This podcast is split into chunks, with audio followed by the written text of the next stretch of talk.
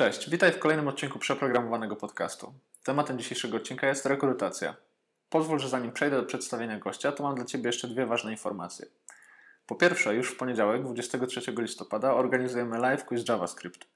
Jeśli szukasz pracy jako programista JavaScript lub po prostu chcesz sprawdzić swoją wiedzę w tym obszarze, to będzie to dla Ciebie znakomita okazja na zmierzenie się z realnymi pytaniami z rozmów rekrutacyjnych dotyczących właśnie JavaScriptu. Więcej szczegółów na ten temat znajdziesz na naszej stronie przeprogramowani.pl quiz-javascript.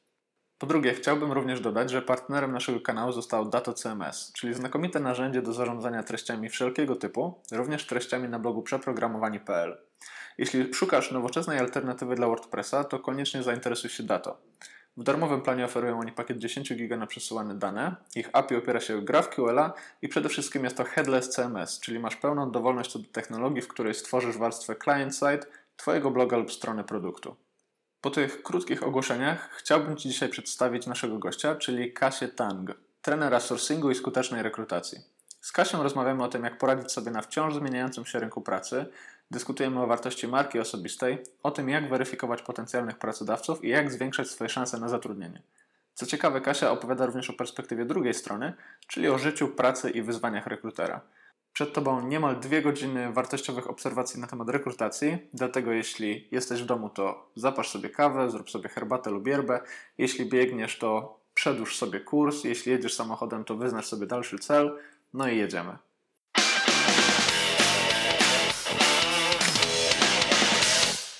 kiedy wymyśliłem sobie ten temat związany z rekrutacją, to zrobiłem screening. Zrobiłem screening na LinkedInie, szukałem sobie osób, które w tej rekrutacji pracują, które na tej rekrutacji się znają. Wyskoczył mi Twój profil, e, zobaczyłem informację, że i prowadziłaś kursy związane z rekrutacją, szkolisz rekruterów, e, zajmujesz się tematem sourcingu. Pomyślałem, że zaproszę Cię, a potem sobie pomyślałem, że ja nie mam pojęcia, co Ty właściwie robisz.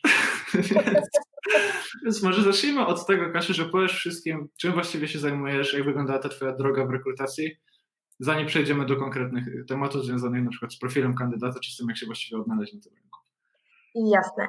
Mm, może zacznę od początku, bo ja w rekrutacji w ogóle y, zaczęłam pracę przypadkiem, tak jak większość rekruterów. Y, ciągle szukam takich rekruterów z powołania, ale tych osób jest niewiele.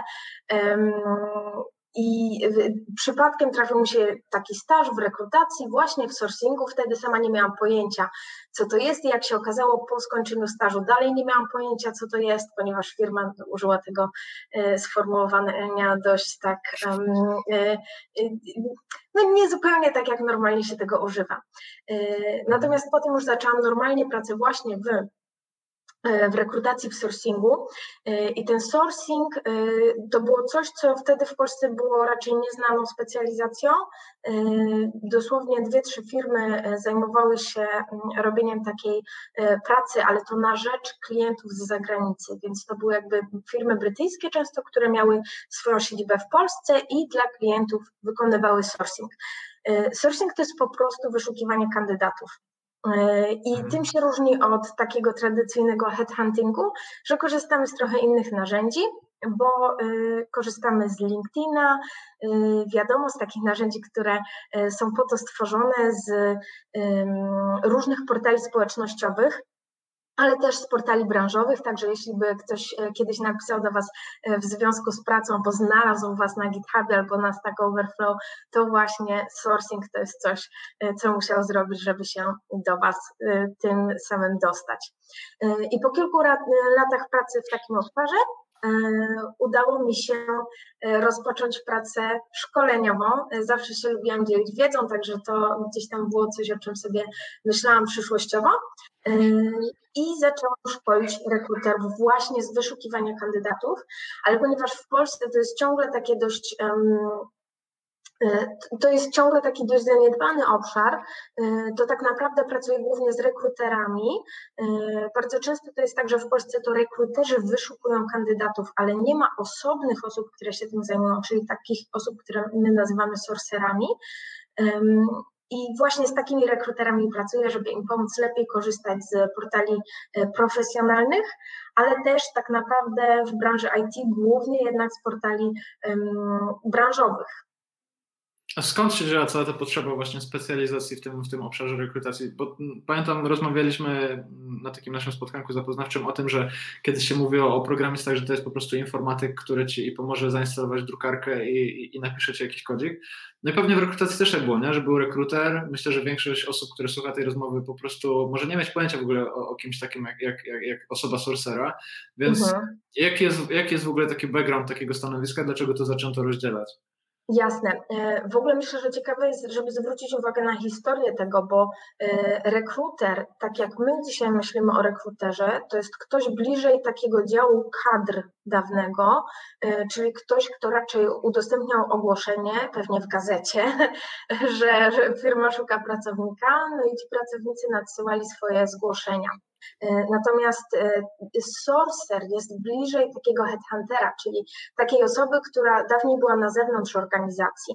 E, w agencji rekrutacyjnej były osoby, które miały taką swoją, mówiło się black book, czarną, czarną książeczkę pełną kontaktów do osób z branży i one były po prostu posiadaczami takich kontaktów. Dzisiaj te kontakty łatwiej znaleźć, bo jesteśmy wszyscy obecni w sieci, dużo bardziej niż dawniej, więc też łatwiej jest docierać do y, kandydatów pracodawcom. I stąd też te role zaczęły ewoluować i troszkę się zmieniać.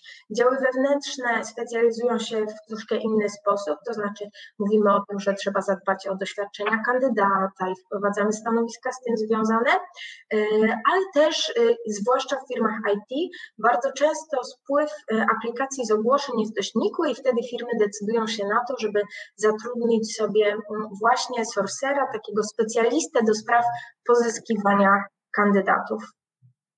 I tutaj ta różnica, powiedzmy tak wysokopoziomowo, to byłaby taka, że to się bardziej takie proaktywne stało, tak? W tą stronę poszliśmy jako branża, tak. poszliście jako branża.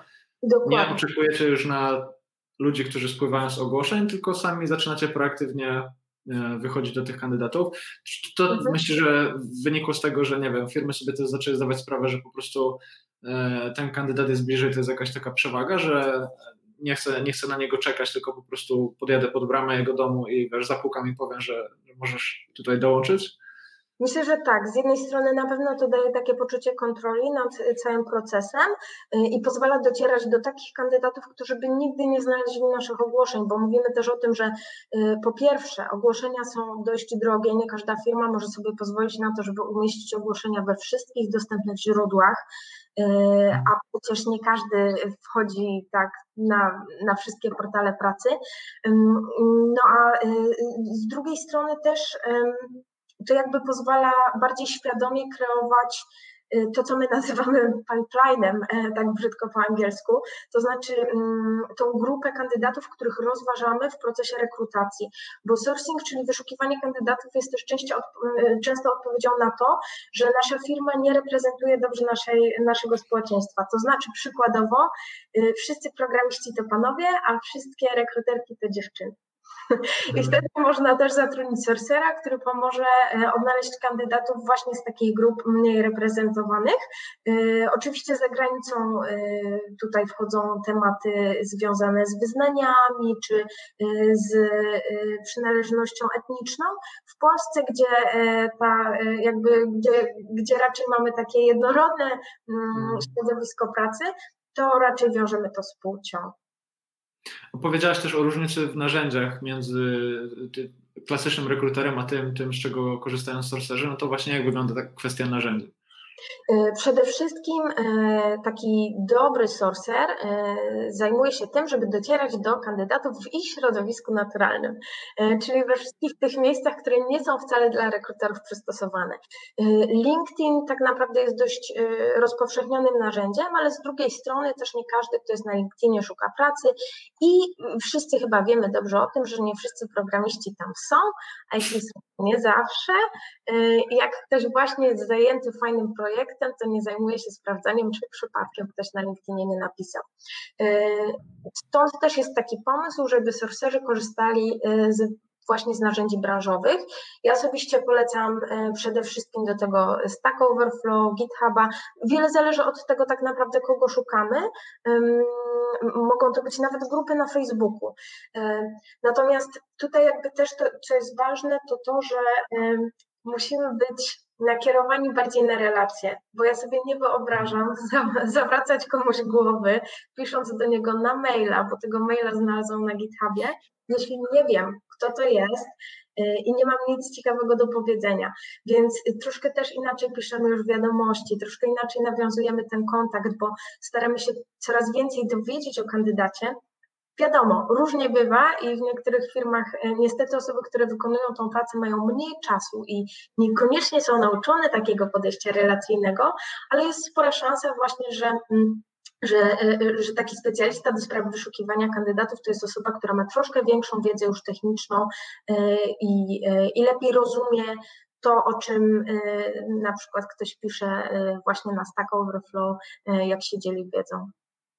Rozumiem. No tutaj od razu przychodzi mi do głowy ten jakiś taki niepisany powiedzmy konflikt między właśnie programistami a rekruterami. To nie jest oczywiście coś, pod czym się podpisuje, ale na pewno jesteś tego świadoma, że mhm. E, wiele z tych wiadomości, którzy, które, które programiści otrzymują są mega generyczne, mega ogólne, są po prostu pisane gdzieś tam z jakiegoś szablonu, gdzie zmienia się imię, czasami się w ogóle tego, te, to imię się w ogóle czasami nie pojawia. Rozumiem, że tobie nie chodzi o coś takiego, nie chodzi o takie docieranie do kandydatów? Mm, to znaczy powiem tak, to, to jest w ogóle problem, który ja wiem, że on istnieje na rynku y, i, y, i istnieje kilka takich um, kilka takich hipotez co do tego, skąd się bierze. Mhm. Natomiast musimy pamiętać, że tak jak mówiłam, sourcing to jest dziedzina, która jest ciągle dość nowa w Polsce. Kiedy wracałam do Polski, przeprowadzałam się z powrotem do Polski z Londynu, to byłam pierwszym trenerem sourcingu w Polsce, a to było zaledwie kilka lat temu, więc teraz jakby tego jest więcej i szkoleń w tym zakresie jest więcej, ale te realia pracy często jakby stres też, tak, czy brak szkoleń mogą spowodować, że ktoś um, pisze inaczej, po prostu nie potrafi się zachować. E, a, a, jest to trudne, bo nie jesteśmy przyzwyczajeni do poznawania ludzi e, online i to w momencie, kiedy my czegoś chcemy, jak to zrobić, żeby tak naprawdę na kimś nie wywierać presji. Więc e, sama w związku z tym stworzyłam taką grupę właśnie dla rekruterów, gdzie się wspólnie wymieniamy wiedzą i, i staramy się siebie wzajemnie wspierać mm, w tym, żeby po prostu robić to lepiej. E, kandydaci też nie zawsze wiedzą, jak się zachować w kontakcie z sorcerem, właśnie Jasne. dlatego, że nie wie w ogóle, co to jest, więc, więc myślę, że w obu tych wypadkach obie te strony warto, warto tutaj edukować. Tak, to zdecydowanie. To zdecydowanie obie strony mają tutaj dużo do, do poprawy. Myślę, że programistom przydałoby się, no, przydałoby się odrobina cierpliwości, jakiejś takiej empatii e, do drugiej strony. No co do rekruterów, no to pewnie ty dużo lepiej wiesz, jak to wygląda. Zresztą każda branża ma jakieś swoje problemy i wyzwania, tak? Także y, kto nigdy nie napisał głupiego maila, niech pierwszy rzuci kamieniem. tak, myślę, że to jest jakby najtrudniejsze, że y, w związku z tym, że to jest praca, którą się wykonuje głównie online, to tak naprawdę mamy y, cały czas tą komunikację online. A jak, jak sobie pomyślę, jak się idzie na meetup dla programistów, to nawet jeśli ja pójdę jako rekruter, to nikt mi nie powie nic niemiłego prosto w twarz. Każdy się jakoś tam. Mm, tak. Y, nigdy mi się nie zdarzyło, żeby ktoś się wobec mnie niemiło zachował. Ja się ani nigdy nie ukrywałam z tym, że jestem rekruterem, y, ani, ani nie próbowałam być nachalna i też myślę, że y, jakby jest to troszkę co innego, nie? Natomiast w takim kontakcie online to jest coś, czego się jeszcze ciągle uczymy wszyscy, więc, więc to jest troszkę dla nas nienaturalne. No, to zdecydowanie tak, zdecydowanie tak. No i właśnie po to rozmawiamy, żeby poznać y, obie strony lepiej. Y, jesteś pierwszą osobą, która tutaj w tej naszej serii z gośćmi właśnie przychodzi z tematem rekrutacji, także jesteś takim ewangelistą rekrutacyjnym. No pressure. Y, nie przejmuj się. Cała branża teraz właśnie czeka na to, co powiesz. Powiedziałaś jedną bardzo ciekawą rzecz, to znaczy powiedziałaś, że byłaś jedną z pierwszych osób, która zaczęła tutaj szkolić rynek właśnie w temacie sourcingu. No i tutaj też możemy przejść do, do Twojej marki osobistej, którą całkiem świadomie budujesz. Y, prowadzisz swojego bloga, występujesz na konferencjach. Sporo tych materiałów w sieci jest. Czy to było dla Ciebie naturalne, czy w pewnym momencie, nie wiem, ktoś z zewnątrz Ci powiedział, że coś takiego warto robić? Jak w ogóle zwróciłaś uwagę na to, że tą swoją markę po prostu warto budować w taki sposób? To jest ciekawa rzecz, bo tak naprawdę wszystkie te działania, które dzisiaj y, możesz popatrzeć na to i pomyśleć sobie, o kurczę, Kasia budowała swoją markę, to były działania, które ja robiłam troszkę tak po kryjomu okay. dając upust swoim licznym frustracjom. Na tym etapie swojej kariery, kiedy byłam może mniej taka dojrzała emocjonalnie. Zaczęłam pisać bloga dość wcześnie, mm, co było takim eksperymentem dla mnie, i zaczęłam pisać bloga pełnego moich opinii.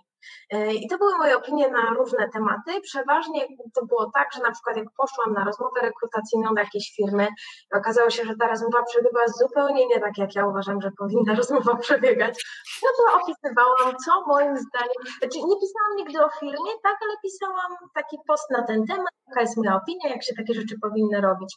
Co ciekawe, raz mi się zdarzyło e, zrobić coś takiego po rozmowie i um, gdzie jakby dostałam informację, że się nie muszę przygotować przygotowywać z obszaru IT, a rozmowa była o stanowisku rekrutera IT, to też się nie przygotowałam i jak przyszłam, to dostałam właśnie z tego e, obszaru pytania. No i powiedziałam, że to jest nie w porządku, słuchajcie, no przecież mówiliście, żebym się nie przygotowywała. No dobrze, wyszłam z rozmowy, wróciłam do domu i napisałam wpis o tym, że warto by zawsze kandydatom dać uczciwie znać, z czego się powinni przygotować do procesu, bo to też świadczy o rekruterze. No i zadzwonił do mnie potem rekruter i zapytał, czy bym chciała wrócić, bo, y, bo firma chciałaby powtórzyć tę rozmowę. Mm, także to, to są takie działania, które gdzieś tam prowadziłam y, pobocznie, natomiast w którymś momencie sobie zdałam sprawę z tego, że tam jest potencjał, żeby jakby pokazać to na zewnątrz, y, zacząć udostępniać linki do tego bloga, nie tylko takim bliskim znajomym, ale w ogóle. I tak naprawdę tak ten mój blog powstał. To są takie treści, które jakby te najstarsze w dużej mierze pochowałam, bo dzisiaj nie jestem najbardziej dumna z tego, że wtedy tak, aż tak y, to były same opinie. Dzisiaj piszę bardziej o faktach i raczej się staramy ludziom pomagać, y, zgłębiać wiedzę z obszaru sourcingu. Natomiast y, no jest to też taka moja droga, więc myślę, że, że to jest fajne, bo jest taki ślad, który po tym pozostał. Ale jest to coś, co robiłam od pierwszego stanowiska, które zajmowałam, y, po prostu jako taki wynik y, no właśnie tego, że chciałam się podzielić tym, jak się uczę, tak, czego się uczę, jakie mam opinie. I to są też takie blogi, które w ogóle lubię, takie blogi, na których widać, że ktoś y, sam się uczy, że jego opinie na różne y, tematy ewoluują. Y, także jak czytam blogi innych, to też na to zwracam często uwagę to jest, myślę, bardzo wartościowa rzecz, to co powiedziałaś, bo na przykład w programowaniu my często do tego zachęcamy również, żeby po prostu dzielić się tym, jak się komuś pracuje, jak ktoś wchodzi do tej branży, nie wiem, jakie mhm. problemy masz jako początkujący. No i słyszymy, że ktoś nie ma o czym pozornie mówić, albo na przykład kim ja jestem, żeby w ogóle, wiesz, poprawić tak, innych. Tutaj rozumiem, że ty miałeś takie podejście, że wali mnie to, co się, co się stanie, po prostu podzielę się tym, co myślę, tak? Jakoś tak zostałam wychowana, że, y, że y, moja mama mnie przekonała po prostu od wczesnych lat mojego dzieciństwa, że moja opinia też ma znaczenie i, y, okay. i sobie myślę, że w tym jest duża wartość, bo tak naprawdę za każdym razem, kiedy ktoś mi mówi, a wiesz, ja to bym nie miał o czym napisać, ja sobie jestem w stanie wyobrazić 100 pytań, które bym zadała takiej osobie, e, na które bym chętnie usłyszała odpowiedzi. E, I, e, i tak naprawdę no, my sobie myślimy często, ok, to co robi, to jest takie zwykłe, to jest takie oczywiste. To nie jest prawda. Zwłaszcza, że nasza taka ścieżka zawodowa, właśnie tu na przykład jak zaczynamy pracę, to jest coś, co ma ogromny wpływ na to, co inni będą robić w życiu. Myślę, że zwłaszcza w wypadku programistów te mm, pierwsze lata są strasznie trudne, bo mówimy przecież o tym, że jest taka ogromna ogromna przepaść o tym, że firma jak szuka juniora, to szuka kogoś, kto ma parę lat doświadczenia, więc y, fajnie jest wiedzieć, że ktoś kiedyś już się zmagał z takimi problemami i jak sobie z tym poradził. No, zdecydowanie tak. A propos jeszcze tej sytuacji, gdzie upomniałeś rekrutera, to przypomina mi się taka sytuacja, jak byłem na maturze z polskiego i dostałem e, pytanie o podróże w czasie i lub przestrzeni. I ja trochę tak jak ty, jak usłyszałem, że może być i lub, to stwierdziłem, y, że wybiorę jedno, jedno z tych, jedną z tych opcji po prostu. No i dostałem jakieś tam, wiesz, biedne 40%, bo się okazało, że miałem wybrać i to, i to, ale niestety jeszcze wtedy nie miałem bloga, nie miałem gdzie napisać, po prostu nie takie było polecenie na maturze ustnej, więc no tak, no czasami, czasami te pytania, które słyszymy, nie trzeba tego tak dosłownie traktować. Mniejsza z tym. Kasiu, e, w swojej pracy bardzo intensywnie też korzystasz z mediów społecznościowych. Mm, mhm. Masz bloga, ale też, też pojawiasz się w wielu miejscach. Czym właściwie dla Ciebie są to media społecznościowe? Czy masz już konto na TikToku? E, czy korzystasz ze Snapchata? I wiesz, jak, jak, jak się poruszasz w internetach, że tak powiem? Jasne. Ja miałam kiedyś taką teorię, że ja jako ktoś, kto musi się dopasować do innych ludzi, bo to ja szukam innych ludzi e, i to jest moja praca, że powinna mieć konto wszędzie. Natomiast dzisiaj mówię, że jestem za stara na Snapchata i zdecydowanie za stara na TikToka, e, ale też mam trochę inne podejście, bo myślę sobie, że tak naprawdę w miarę jak dojrzewamy do, y, tak zawodowo, biznesowo, to zaczynamy rozumieć, że to ma nam służyć. I dzisiaj zdecydowanie bardziej wolę wyjść na spacer na pół godziny niż utknąć na Facebooku na przykład, więc staram się bardzo w taki sposób zdyscyplinowany podejść do um, mediów społecznościowych. One mi służą i dla mnie są źródłem czegoś ekstra, bo tak naprawdę kontakt z większością moich znajomych, um, takich znajomych profesjonalnych mam właśnie dzięki tym mediom, ale z drugiej strony też jestem świadoma tego, jak one są zbudowane i to są narzędzia, które mają nas zatrzymać na dłużej, więc um, myślę, że tu trzeba uważać. No i to też nie są takie miejsca, gdzie można się tak wolno wyrażać, jak w swoim salonie, jeśli mogę to tak powiedzieć. To znaczy, musimy pamiętać o tym, że to, co wyrażamy, zwłaszcza na piśmie, w takich mediach, ludzie nie zawsze przeczytają tak, jak my byśmy im to powiedzieli. E, więc też trzeba dość ostrożnie to robić. E, natomiast wiedząc to wszystko, bardzo chętnie korzystam z, właśnie z mediów społecznościowych do tego, żeby promować swojego bloga, żeby mm, tak naprawdę, żeby się dowiedzieć czegoś od innych, bo też bardzo lubię zadać jakieś pytanie, wywołać jakąś dyskusję i czegoś się nauczyć w ten sposób, czy poznać kogoś nowego, ale jeśli kogoś fajnego poznam, to staram się go namówić na to, żeby jednak e, porozmawiać przez chwilkę e, przez wideo, żeby się móc tak poznać bardziej realnie. Tak, no w tych czasach to jest szczególnie popularne. W tych czasach po prostu kamerki internetowe są czerwone e, od pracy 24 na dobę. Tak. Jedno pytanie, które mi przyszło na myśl, jak powiedziałeś właśnie o, o mediach społecznościowych i o właściwie takiej odpowiedzialności za słowo, bo trochę tak to, tak to rozumiem. I gdzie według Ciebie jest taka granica pomiędzy tym, na co firma powinna patrzeć, jeśli chodzi o to, co pracownik robi po godzinach, a, mhm. a gdzie, na co nie powinna patrzeć? Myślę, że to nie jest wcale taki oczywisty temat i każdy sobie to troszkę inaczej interpretuje. Więc pytanie, jak Ty do tego podchodzisz, czy wręcz tak zapytam prowokująco, jakim, jakim prawem wiesz, firma ocenia to, co robi gdzieś tam po 16? Jak Ty na to patrzysz? Jasne. Y, to jest w ogóle bardzo ciekawe, bo to jest coś, czego na pewno nie przedyskutowaliśmy sobie jeszcze do końca jako branża. Ja y, podchodzę do sprawy, y, znaczy trenuję od lat taką otwartość umysłu, bo myślę sobie, że jest duża odpowiedzialność, jeśli wyszukujemy kandydatów przez social media, tak naprawdę wtargamy w ich prywatną przestrzeń i używamy tego, co powiedzieli, do tego, żeby ich ocenić pod kątem y, pracy. I to jest, tam jest ogromne pole do nadużyć. Y, nawet czytałam i ostatnio dzieliłam się znowu tym wpisem, bo mam wrażenie, że jest bardzo aktualny obecnie. Pisałam kiedyś do rekruterów o tym, jak w ogóle oceniać kandydatów w social media, y, co wolno oceniać, czego nie. I generalnie rzecz biorąc, jestem mocną zwolenniczką tego, żeby oceniać wyłącznie kwalifikacje. E, czasami używamy tak zwanego dopasowania kulturowego jako e, takiego to ma nam pozwolić tak naprawdę, żeby odrzucić kandydatów z dowolnych powodów, tak? Bo powiemy, a to mhm. nie jest chyba dopasowana kulturowo, ale niestety... Culture fit. Y, tak, dokładnie. I niestety zdarza się, że na przykład okazuje się, że y, taki culture fit to są odpowiednie poglądy polityczne albo y, jakiś taki zbiór zachowań, które tak naprawdę no niekoniecznie w to wkraczają.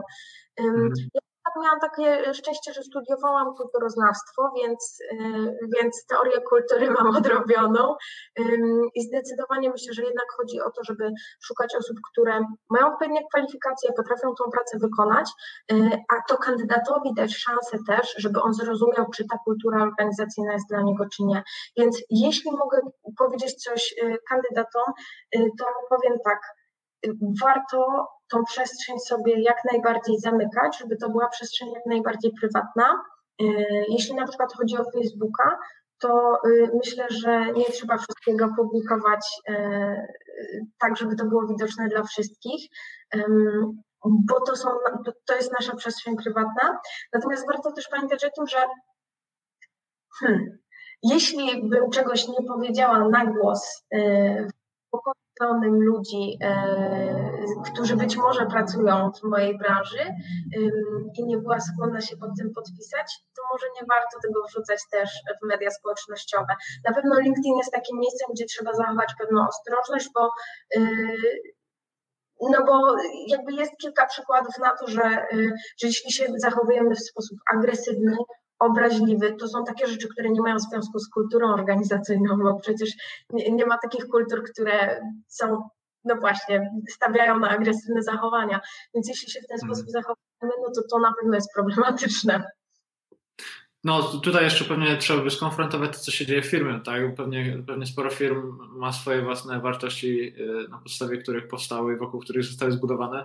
No i teraz właśnie pytanie, czy, czy te rzeczy można oddzielić, to znaczy, czy można przyjąć kogokolwiek tylko na podstawie kompetencji. Myślę, że to jest taka, taki, taki szary temat, tak? To znaczy, pewnie nie wszyscy chcemy się przyznawać, że pewnie kogoś nie ocenimy tylko przez wzgląd na kompetencje, chociaż powinniśmy.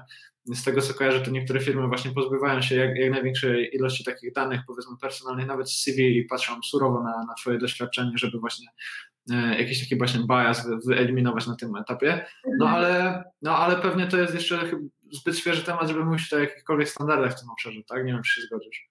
Myślę, że e, problem jest większy. E, to znaczy, my nie mamy żadnych standardów w rekrutacji mm. Dzisiaj w żadnym obszarze. Y, to jest tylko jeden z tych takich zaniedbanych obszarów. To jest największy problem tak naprawdę w rekrutacji i dla rekruterów, i dla kandydatów. Nie da się jasno i obiektywnie powiedzieć, co jest ok, a co nie jest ok y, i jak powinny wyglądać takie najlepsze praktyki. One są ustanawiane przez, no właśnie, przez praktykę pewnych wybranych firm i to przeważnie takich firm, które bardzo głośno mówią o tym, co robią, bo pamiętajmy o tym, że jest mnóstwo firm, które robią świetną robotę, nie chwalą się tym za bardzo, często albo mają przekonanie, że po prostu robią coś normalnego, albo nie mają na przykład czasu się tym pochwalić. Mm, no i w związku z tym do, y, do takiej wiedzy o tym, jak można działać najlepiej, niewiele osób ma y, dostęp. Ja jakby nie, to nie chodzi o to, że dopasowanie kulturowe w ogóle nie ma znaczenia, bo ono ma znaczenie również dla kandydata. Kultura to jest to, jak rozwiązujemy problemy, kultura organizacyjna. I co robimy w sytuacji, kiedy pojawia się jakiś poważny dylemat, to znaczy kiedy kilka rozwiązań jest dopuszczalnych, natomiast jakby czy ja wiem, czego by firma ode mnie chciała, tak? Mhm. Jak by wybrały inne osoby w firmie. To jest tak naprawdę kultura organizacyjna i dlatego to jest bardzo ważne, żeby jednak to dopasowanie było, ale, yy, ale yy, jakby ważne jest też, żeby korzystać z takich obiektywnych metod selekcji. Jeśli na przykład zdarza się Wam, że odpowiadacie na pytania behawioralne mm, albo mówię czasem pytania motywacyjne, czyli takie pytania o jakieś sytuacje z Waszej przeszłości, to to są pytania, które mają zbadać Y, właśnie w taki obiektywny sposób, jakimi zachowaniami się cechujecie, jak w takich problematycznych sytuacjach postępujecie, kiedy możliwe jest kilka rozwiązań, a tak naprawdę firma szuka jakiegoś jednego konkretnego, które pokaże, że ten tryb myślenia jest taki zbliżony.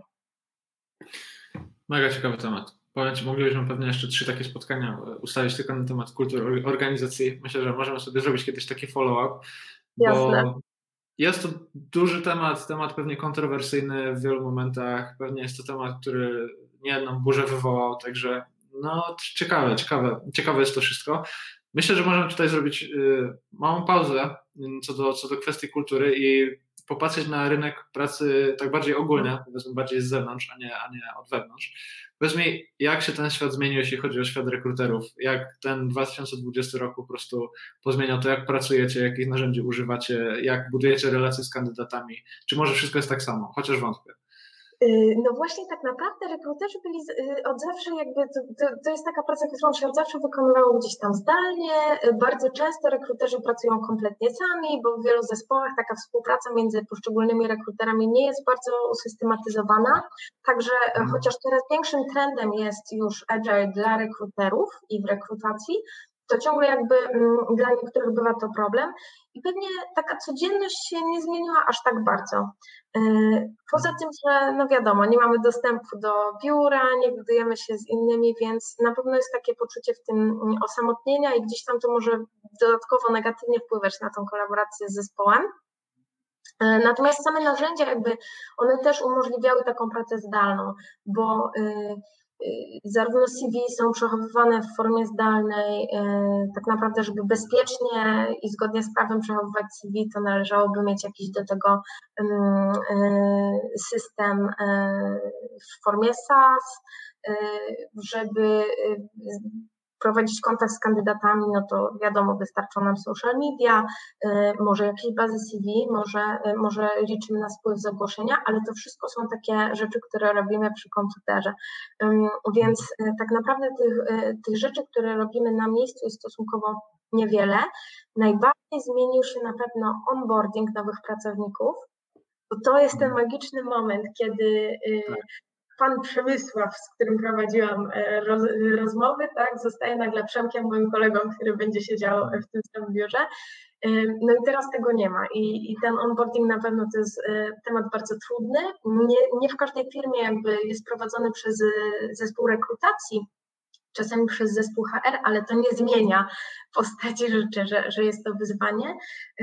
No i jakby taki kontakt już na miejscu pracy to też jest trudne, czy, y, czy chociażby taka współpraca, bo y, ja zawsze zachęcam rekruterów do tego, żeby współpracowali z pracownikami. Y, to znaczy na przykład, jeśli muszę zrekrutować programistę po raz pierwszy, programistę, który się posługuje Pythonem i nie mam bladego pojęcia, co robię, to y, ja bym w pierwszej kolejności poszła y, tak, nie wiem, spotkać się na kawę z kolegą, który właśnie tak programuje i mogę z nim mm, pogadać, pięć minut mu zająć. Teraz to na pewno jest troszkę trudniejsze. A jeśli chodzi o jakieś hot tematy, które jednak gdzieś tam na horyzoncie się pojawiają, macie coś takiego, macie jakieś takie, nie wiem, prądy albo przeciwne, wiesz, partie, albo nie wiem, yy, obozy, które się tam wspierają, że tam ważny będzie taki sposób onboardowania, albo inny sposób, albo e, to znaczy, powiem tak, e, to jest takie śmieszne, bo o tej pracy zdalnej to już mówimy tak długo, że tak naprawdę no. tam po prostu już w ogóle nie widać żadnych nowości. Okay. Tak samo z tym onboardingiem. Natomiast duża część firm jakby ciągle tutaj paradoksalnie ma problem. Myślę, że to, co to może być ciekawe, bo tak naprawdę to, co chyba stanowi największe wyzwanie dla wielu firm, to jest kwestia umowy. E, mhm. Umowy to było coś, co tak. Ciągle, y, tak, jakby sprzęt też, tak, bo to, to jest ciągle coś, co robiliśmy w takiej formie fizycznej, więc umowa, mimo że przecież jest technologia, żeby podpisać umowę online, to ciągle wiele firm robi te rzeczy yy, offline i, i wysyła papiery i, i to jest coś trudnego. Zwłaszcza, że dawniej tą umowę się pokazywało kandydatowi dopiero jak przychodził w pierwszym dniu pracy, a teraz no, trzeba by mu pokazać wcześniej, bo zanim on odeśle mm. tą umowę. No więc jest ileś takich rzeczy, o których pewnie dawniej nie myśleliśmy właśnie, czy jak dostarczyć sprzęt, czy w ogóle, czy pracownik może pracować na swoim sprzęcie, a jeśli jemu się zepsuje laptop, to kto będzie płacił za nowego laptopa dla pracownika, albo jak on będzie mm. pracował w międzyczasie. Jest ileś takich rzeczy, ale myślę, że to wszyscy się tak naprawdę z tym zmagamy na co tak. dzień. A dla Ciebie co jest takim największym wyzwaniem albo zmianą? Są w ogóle jakieś zmiany, czy Ty byłaś przyzwyczajona do takiego sposobu pracy? E, ja pracowałam zdalnie już od paru lat, dlatego że prowadzę swoją działalność, więc tak naprawdę większość pracy wykonywałam gdzieś tam e, samodzielnie. E, i ja akurat dużo podróżowałam też gdzieś tam między konferencjami i tak dalej, więc dla mnie chyba nie było aż takiej dużej zmiany, choć z drugiej strony zaczęłam kłaść większy nacisk na to, żeby wprowadzać troszkę dyscypliny mm, w tym, jak pracuję, bo y, dawniej jakby to było dla mnie zupełnie naturalne, że można odpoczywać przy y, monitorze również i mhm. nie wiem, czy jak mam przerwę, czy coś, to sobie coś tam pogrzebię w komputerze, wejdę sobie na Facebooka i wtedy sobie zobaczę, co tam się dzieje.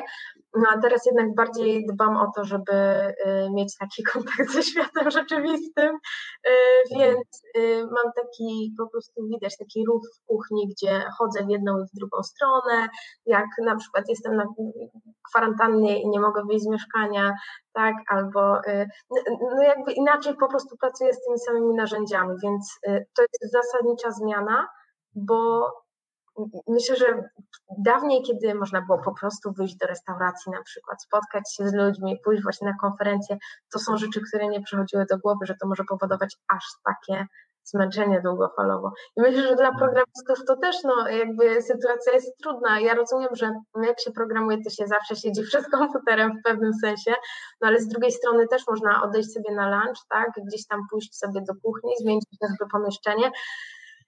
A teraz jesteśmy wszyscy zamknięci u siebie, więc jest ciężko. Tak, no tutaj jeszcze wiesz, zwróciłbym uwagę na to, że ten remote w świecie programowania to jednak nie był wcale taki standard. My się tego uczymy. E, powstają jakieś tam książki w tym temacie. Kilka takich książek było, albo jakichś takich mniejszych publikacji, ale myślę, że to nie jest, nie jest wcale standard. Programiści byli e, przyzwyczajeni do tego, że pracujemy w zespołach, że wychodzimy na kawę, że pijemy wiesz, 12 kawę w 8 godzin i po prostu jest to ok, bo przecież jest ta kuchnia, e, jemy te obiady.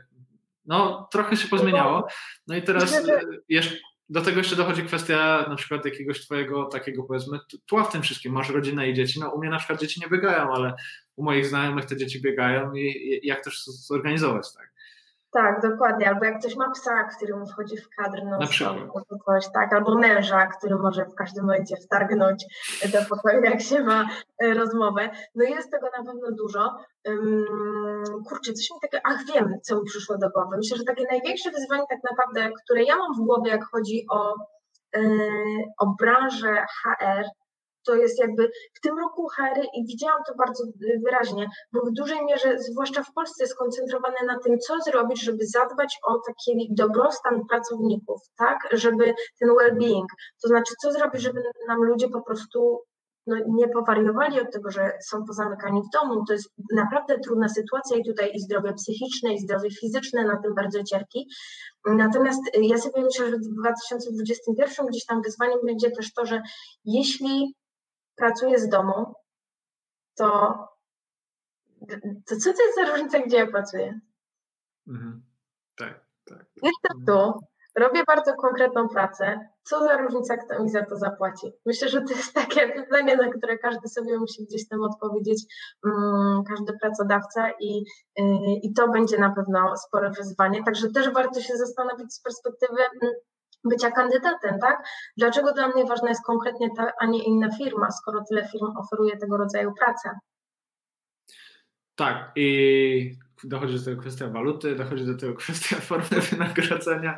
To są wszystko bardzo ciekawe tematy, na które na pewno coraz większa liczba programistów zacznie zwracać uwagę teraz.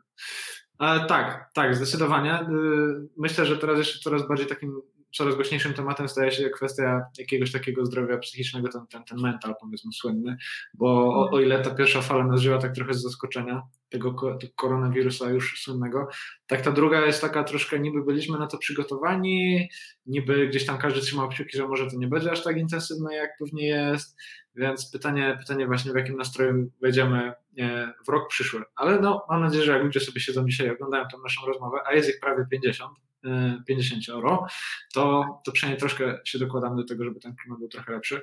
Kasiu, mamy dzisiaj taki, taki y, z jednej strony gruby i poważny temat, y, o którym ja pisałem, czyli właśnie to, jak dać sobie szansę na rynku pracy i do tego zaraz przejdziemy, ale wiem, że z racji tego, że dzisiaj Ci mogę pogratulować nowej pracy, to masz do nas jedno fajne ogłoszonko, którym się możemy podzielić i to jest taki, myślę, centralnie środeczek tej naszej rozmowy. Dlatego zanim przejdziemy do tego, jak budować swoje portfolio, kim jest kandydat, na którego zwrócisz uwagę, to może powiedz o tym, co, co masz dla nas. Tak, ja y, mm, dołączyłam właśnie w tym tygodniu, e, to jest mój pierwszy tydzień w Ten Clouds i dowiedziałam się o e, takiej świetnej inicjatywie, która jest mi bardzo bliska z kilku powodów. To jest hackathon dla programistów, konkretnie szukamy zgłoszeń od programistów, od marketerów, od project managerów i to jest hackathon, który jakby wspiera takie cele związane z pracą dla osób niepełnosprawnych. To znaczy chodzi o to, żeby e, poprzez technologię e, ułatwić osobom niepełnosprawnym dostęp do pracodawców i odwrotnie pracodawcom e, dostęp do, do takich kandydatów. Bardzo fajnie są te wyzwania opisane na stronie, sama sobie tam zerkałam, jak to wygląda. Myślę, że są dobrze zidentyfikowane. Mm, także jeśli ktoś tylko miałby ochotę, hackathon odbywa się w grudniu. A za e, każdego, e, jakby za każdą osobę, która się zgłosi, weźmie udział w hackatonie. Firma przeznacza określoną kwotę na, e, na organizację charytatywną, także zachęcam naprawdę do zapoznania się ze szczegółami, bo to jest też taka fajna okazja, żeby poznać inne osoby, tak, zwiększyć kontaktów i tym samym może zwiększyć swoją szansę na znalezienie super pracy. Dokładnie tak. Polecamy stronę tencloud.com hackathon. Tam znajdziecie wszystkie informacje o tym, jak do tej inicjatywy dołączyć. A teraz y, przejdziemy do tematu, myślę, na który czeka y, sporo osób, które są tutaj z nami od tych już 40 minut, to znaczy do perspektywy kandydata na to wszystko, o czym my mówimy. To znaczy, szukanie pracy nie jest łatwe, danie się znaleźć nie jest łatwe, budowanie CV nie jest łatwe. No więc, jak się znaleźć, Kasiu? Jak się dać znaleźć? Yy, myślę, że tutaj pierwsza taka rzecz, yy, o której warto pamiętać, to że no właśnie, dla nikogo to nie jest łatwe, nikomu nie jest łatwiej niż nam i jeśli szukamy porad, to najlepiej tych porad szukać bezpośrednio u pracodawcy, który nas interesuje, bo yy, wśród rekruterów nie ma jakiegoś takiego międzynarodowego standardu i chodzi o to, żeby próbując znaleźć pracę, wstrzelić się troszkę w oczekiwania tego konkretnego rekrutera i tej konkretnej firmy, do której składamy aplikację. Więc e, z jednej strony warto e, być dostępnym, żeby się innym dać znaleźć i, i, i tu chętnie zaraz podam kilka szczegółów, no ale z drugiej strony pamiętajmy, żeby sobie poszukać takich informacji. Przykładowo, ja jak brałam udział właśnie w procesie rekrutacji do TenClouds, udało mi się wpaść na e, blogu na wpis o tym, jak przygotować się do pierwszej rozmowy rekrutacyjnej. I można by pomyśleć, że no przecież yy, pracuję z rekruterami, nie potrzebuję tego, ale to nie jest wcale takie oczywiste. Yy, jakby tam się pojawiły informacje o tym, co warto sobie przygotować wcześniej, co warto wynotować. Pamiętajmy, że nawet jeśli przechodzimy przez taki proces często, to emocje w procesie rekrutacji wpływają bardzo na to, jak wyjdziemy i co w ogóle pamiętamy. Więc tam, gdzie na przykład nie przygotowałam sobie notatek, bo padło pytanie, którego się w ogóle nie spodziewałam, było widać, że mi jest trudniej przypomnieć sobie właściwą odpowiedź, podczas kiedy tam, gdzie te notatki miałam, to był temat, który ja sobie mogłam no spokojnie przemyśleć, a potem już tylko musiałam zaprezentować. Więc to na pewno taka pierwsza, najważniejsza porada. Czyli zaczynamy od y, researchu, poznajemy miejsce, do którego tak naprawdę chcemy dołączyć jeszcze długo za tym, za, y, przed tym, jak wyślemy tam jakąkolwiek aplikację, tak? tak Dowiadujemy się, czym ta firma się zajmuje, jakie wartości tam są e, wyznawane. Pewnie szukamy jakiegoś bloga, tak? E, Dokładnie. Jak nam się uda, jeśli się okaże, że mm, te informacje są napisane w sposób dość hermetyczny, bo to się zdarza, że one nie są bardzo zrozumiałe, to się zastanówmy i sprawdźmy w ogóle, czy my znamy kogoś, kto pracuje w takiej firmie, bo być może możemy się dowiedzieć takiej osoby. I co więcej, y, wiele firm ma programy poleceń, jeśli nas poleci jakiś pracownik, no to być może y, mamy większe szanse na to, żeby się firma z nami skontaktowała. Y, sama w pierwszej pracy się opiekowałam takim programem poleceń i zasada była prosta. Absolutnie każdy, kogo poleci jeden z naszych pracowników, otrzymywał ode mnie telefon. Nieważne, czy miał kwalifikacje, których szukaliśmy, czy nie, zawsze otrzymywał telefon i y, jakby informowałam, tak, że ok, w tym obszarze na pewno nie będziemy szukać jeszcze przez 6 miesięcy, ale też wiedząc z rynku, że gdzieś tam jest szansa, mogłam polecić um, jakieś inne miejsca pracy. Także takie polecenia to jest coś na wagę złota, zarówno jako źródło informacji, jak i potencjalnie, żeby się w ten sposób zgłosić do pracodawcy. Tutaj wielu początkujących nas też często pyta przez, przez, przez różne źródła, przez różne czaty, co robić w momencie, jeśli ofert w ogóle nie ma? Czy myślisz, że warto wtedy uderzać do firmy, e, czy po prostu to jest jakiś sygnał, że po prostu nie jesteśmy tobą zainteresowani, jak sobie poradzić w takiej sytuacji? Szczególnie tutaj mowa, mowa o, o, o tych e, junior deweloperach, e, czy tam junior ktokolwiek, których teraz rzekomo te firmy nie szukają i szukają ich coraz mniej. Więc pytanie, co ty byś zrobiła w takiej sytuacji? No wiadomo, że i ty i ja mamy już trochę tego doświadczenia w CV, więc nam jest na pewno trochę łatwiej, ale jak byłabyś początkującym, to co może w tych czasach tak na chłodno polecałabyś robić po prostu? Na pewno są w ogóle takie grupy, które są poświęcone właśnie osobom, które szukają e, takich stanowisk, e, nie wiem, do roku doświadczenia. Są tego rodzaju grupy na Facebooku i warto tam też sprawdzić, czy e, tam się coś nie dzieje i, i jakby zobaczyć bezpośrednio, kto w tej grupie jest, kto tam by, był aktywny dawniej. Można napisać bezpośrednio do rekruterów, którzy dawniej wrzucali ogłoszenia, czy na pewno się nie pojawia. Bo jest jedna ważna rzecz, którą chciałam zauważyć, to znaczy być może jest tak, że to my nie znajdujemy ogłoszenia, ale ono jest. Y, ja y, zawsze zalecam firmom, żeby miały wszystkie aktualne rekrutacje na stronie, ale to też się nie zawsze dzieje. Więc zdarza się, że y, tak naprawdę firma kogoś szuka, tylko z jakiegoś powodu tego nie ogłosiła. Może się okazać, że na przykład na portale z ogłoszeniami po prostu nie ma budżetu, albo oceniła, że nie, że nie potrzebuje ich tam udostępniać tych ogłoszeń, bo y, ma duży wpływ normalnie. Więc jakby po pierwsze sprawdźmy we wszystkich możliwych miejscach. Możemy skorzystać z agregatorów ogłoszeń y, o pracę, bo na przykład Indeed tak działa, że jakby agreguje te ogłoszenia z różnych miejsc.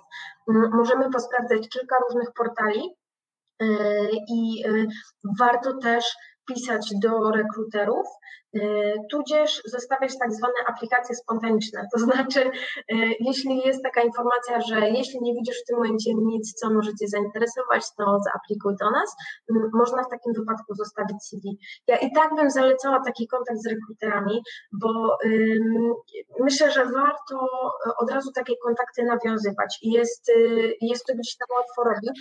Jak jesteśmy w kontakcie na przykład za pośrednictwem LinkedIn, z rekruterami, to oni będą dostawać informacje o tym, że y, na przykład y, mamy rocznicę w pracy, tak, albo y, no jeśli jeszcze tego nie mamy, tak, że na przykład mamy jakieś nowe umiejętności na profilu, albo, albo że nie wiem, nawet to, że są nasze urodziny, to są takie przypominajki, które gdzieś tam rekruter dostaje i wtedy sobie patrzę, o kurczę, rzeczywiście znam taką osobę, to jest ta osoba, której szukałem, więc to się też może zdarzyć. I e, kolejny powód, dla którego warto pisać do, do rekruterów, to jest taki powód, że zwłaszcza w tych obszarach, gdzie jakby spodziewamy się, że będzie dużo zgłoszeń, zdarza się, że nie umieszczamy ogłoszeń na stronie, żeby e, nie jakby bo boimy się, że trzeba będzie odpisać na przykład do 200 osób, które złożą mhm. aplikację, tak? Mhm. Mi się to zdarzało nawet przy stanowiskach rekruterskich. Ten rok był ciężki dla rekruterów, y, więc tych stanowisk było bardzo mało, a osób, które zostały zwolnione ze stanowisk rekruterskich było bardzo dużo i nawet jeśli miały spore doświadczenie, to miały problem znaleźć pracę. Y, I ja w tym wypadku dostawałam zapytania od firm, cześć Kasia, czy znasz jakiegoś fajnego rekrutera? I pytałam, czemu nie wrzucisz ogłoszenia? Boję się, że dostanę za dużo zgłoszeń. Więc to się też mhm. wydarza. Firma szuka, ale po prostu y, nikomu nie da znać. Y, I w takim wypadku często wyszukujemy kandydatów, bo po prostu jest y, łatwiej poprowadzić kontakt z dziesięcioma osobami, niż jeśli liczymy na setki kandydatów w procesie. A zgodziłabyś się, że firmy na przykład czasami mogą być nieświadome, że akurat Ciebie szukają? Wiesz, jest takie tutaj powiedzenie, że jak nie drzwiami, to oknem. Czy, czy, czy, czy to jest w ogóle dobre podejście, żeby się w pewnym sensie wpraszać i oferować swoje umiejętności, czy jednak siedzieć w kącie i czekać, aż, aż, aż Cię znajdą? Ja myślę, że tylko chodzi y, o to, żeby uważać, jak się to robi, bo ja na przykład dostawałam y, bardzo dużo dawniej takich informacji, że y, cześć, szukam pracy, tu jest moje CV, przejrzyj i daj znać, jeśli masz projekty. No i tłumaczyłam ludziom, że ja nie rekrutuję, nie prowadzę żadnych takich projektów, mi nie wolno tego CV przetwarzać, nie mogę z tym nic zrobić i starałam się tych kandydatów edukować. Natomiast nie każdy rekruter będzie miał czas, żeby to zrobić po prostu i może nie mhm. odpowiedzieć nam, tak samo jak nam rekruterom nie mają zawsze czasu odpowiedzieć programiści i tu się pojawia ten Dokładnie. problem. To znaczy, y, chodzi o to, y, żebyście wy jako kandydaci mogli sobie pomóc. Y, ja lubię, jak mi kandydat wyśle taką informację, czego mniej więcej szuka, informację, która podsumowuje to, co zrobił, żeby to wszystko się zmieściło w paru zdaniach. Ja wtedy na przykład jestem w stanie podzielić się tą informacją z zaprzyjaźnionym rekruterem, który właśnie kogoś takiego szuka. Więc jeśli jesteśmy w stanie coś takiego zrobić, super. Natomiast pamiętajmy, żeby to nie miało charakteru spamu, tak? Czyli nie rozsyłamy swoich danych osobowych wszędzie, tylko y, y, jakby upewniamy się, że nawiązujemy takie prawdziwe relacje. Y, zwłaszcza, że tu wchodzi pewien mm, element taki psychologiczny. To znaczy, znajomym się bardzo trudno odmawia. Natomiast jeśli mhm. ktoś jest anonimowym dla nas człowiekiem, to jest bardzo łatwo po prostu go ghostować, jak to się e, mówi, tak? Czyli udawać, że w ogóle nie, nigdy nie widziałam tej wiadomości i nie ma sprawy. Mi się też zdarza przegapić wiadomości, tak? Ale to jest co innego niż kiedy po prostu patrzę i sobie myślę, nie mam siły na to, po prostu odpuszczam. Y, więc żeby ktoś sobie tak nie pomyślał o nas, to warto nawiązać ten kontakt wcześniej, y, warto takie delikatne sygnały wysłać, na przykład polubić jakąś treść rekrutera, albo y, w ogóle przejrzeć, czym się zajmuje firma, skomentować jakiś gdzieś wpis. Taka aktywność i właśnie wychodzenie, żeby pokazać swoją pasję gdzieś tam na zewnątrz i swoje zainteresowania, to jest coś, co się bardzo, bardzo liczy i też pomaga rekruterom nas postrzec jako ludzi, bo to jest e, ważne, tak, żeby, żebyśmy dla nich nie byli kolejnym anonimowym kandydatem, tylko żeby to było tak, że aha, no Kasia szuka pracy, no dobrze, no to e, pomogę. Okej, okay, rozumiem, rozumiem. Mega ciekawy temat. E, myślę, że nie jeden taki hack się sprawdził. Niestety nie, nie, nie wszyscy się takimi historiami dzielą. Ale no warto o tym mówić, no bo na pewno ta sytuacja się troszkę zmieniła, szczególnie tak jak, tak jak wspomniałem wcześniej dla, dla początkujących, więc przy, przy odrobinie szczęścia i jakiejś takiej dobrej woli, no to właśnie nie, niekoniecznie trzeba się opierać pewnie o to ogłoszenie, tylko jakimś innym tutaj, e, wiesz, jakąś inną drogą można się jednak do tej firmy dostać, pewnie nie od razu, ale warto też pamiętać o tym, że jakby jeśli pracujemy na przykład, jeśli znam jakiegoś fajnego albo poznajemy sobie rekrutera, który pracuje w agencji, to on ma dostęp do kilku firm, tak? Więc będzie w stanie nam tak naprawdę potencjalnie zaproponować e, jakieś e, ogłoszenie z kilku różnych firm, ale w sumie tak mi się teraz przypomniało, bo, bo jakby ta, rekruterzy sami, oni też czują potrzebę, żeby pomóc. Tak, więc jeśli mhm. uczciwie ktoś nie ma nic w firmie, nie ma żadnego potencjału, żeby coś było, to tak naprawdę bardzo często rekruterzy szukają sposobów, żeby pomóc kandydatom. W naszej społeczności dla rekruterów już dawno pojawiła się taka inicjatywa rekomendacji kandydatów. To znaczy, jeśli znasz kandydata, który jest ekstra i chcesz mu pomóc, ale ty nie masz potencjału na to, żeby go zrekrutować, to daj nam znać. I, jakby, I to jest takie miejsce, gdzie każdy rekruter inny może wejść, przejrzeć sobie, jakie to są profile, tak? I wtedy, jeśli ktoś na przykład szuka sobie właśnie programisty jeszcze bez doświadczenia, no to przeważnie tak naprawdę korzystamy z tego rodzaju grup, nie ma potrzeby gdzieś tam wychodzić i dawać ogłoszeń, bo takie osoby już gdzieś tam znamy, już, już ktoś inny miał okazję e, poprowadzić jakąś rozmowę i właśnie zaproponować kontakt z taką osobą.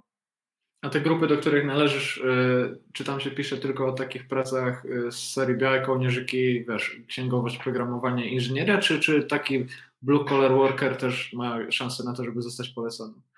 Tak, jak najbardziej. Tak naprawdę mm, y, to jest taka grupa, jakby grupa jest dla rekruterów w ogóle, nie tylko dla rekruterów IT, nie tylko dla rekruterów z korporacji, więc te rekomendacje są bardzo różne. Zdarza się, że w ogóle mówimy, że jest jakby jakiś znajomy, tak, który potrzebuje pracy, no i wtedy ci znajomi to najróżniejszej pracy potrafią szukać, bo to nawet nie musi być związane z tym, w jakim obszarze ja rekrutuję, tylko po prostu, a znajomy pracuje, nie wiem, jako y, nadzoruje budowę, tak, no i, y, i w tym obszarze sobie szuka. I to są mhm. takie miejsca tak naprawdę, to są bardzo ciekawe profile, bo y, o ile w IT łatwo się ludzi szuka online, o tyle już na przykład takie profile blue collar to są profile, które trudniej odnaleźć w sieci, sieci. Mm, mm, jak ktoś nie pracuje przed komputerem, to też mniej e, jakby jest obecny przed, mm. przeważnie, więc, e, więc na pewno tutaj też sobie polecam. Okej, okay, dostaliśmy tutaj pytanie, czy to prawda, że próbny dzień w HR decyduje o wszystkim, cokolwiek to znaczy. Czy ty wiesz o co chodzi? Jest pytanie, czy próbny dzień decyduje o wszystkim? To znaczy, w ogóle nie, nie wiem, czy taka idea pewnego dnia, czy to jest coś, co jest bardzo jasnego, także tu chętnie bym jakby poprosiła o doprecyzowanie, bo okres próbny wydaje mi się, że jest taką, takim standardem, tak?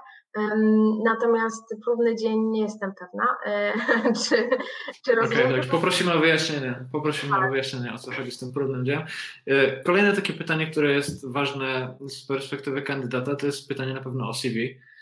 E, temat CV to jest temat, e, który wygenerował setki tysięcy złotych na rozmaitych kreatorach, e, narzędziach online do budowania CV, setki, dziesiątki szablonów. Pytanie, co z tym CV, czy w dzisiejszych czasach, gdzie wszystko jest wiesz, online, wszędzie mamy profile, do tego CV się warto przykładać, co to w ogóle CV tobie jako sorcerowi pokazuje, na co mhm. zwracasz uwagę? E, powiem tak, sorcerzy bardzo często nie pracują z CV, bo jakby niekoniecznie jest taka potrzeba. To znaczy, e, mi się zdarzyło na przykład pracować nawet w takich bardzo tradycyjnych branżach, jak na przykład bankowość inwestycyjna. Zdarzyło mi się, że zamiast prosić kandydata o CV, e, po prostu korzystałam z jego profilu na LinkedIn, tak żeby troszkę przyspieszyć proces. To, co jest ważne, to jeśli chcemy złożyć aplikację, to musimy ją złożyć tradycyjną metodą przez formularz aplikacyjny, żeby wyrazić zgodę na przetwarzanie danych osobowych, a już tak. to, czy to składając y, nasz y, jakby profil LinkedIn w formie PDF czy CV, to jest wtórne. Z drugiej strony warto, żeby CV było fajne, przejrzyste i jakby żeby się wyróżniało. Byłem uczciwy, że jak przeglądałam 50 CV w ciągu w ciągu dnia, no to bardzo ciężko jest potem sobie przypomnieć, y, jak e, tak naprawdę, które CV było które i jak wyglądało CV mm. konkretnej osoby. Mm, więc y, ja osobiście lubię przygotowywać swoje CV. E, jak chodzi o moje własne, mam kilka różnych wersji.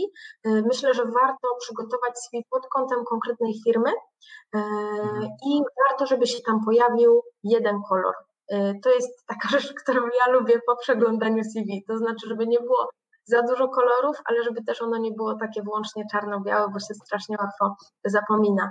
I taka chyba największa y, stracona szansa, jak to się mówi, to y, kiedy y, wielkimi literami na samej górze w nagłówku jest napisane curriculum vitae zamiast mojego imienia i nazwiska. Słuchajcie, to jest to, co widać najbardziej. I, Przecież w szkole tak powiedzieli. Czemu, czemu mówisz, że to nie ma sensu? Ktoś dostał pięć za coś takiego.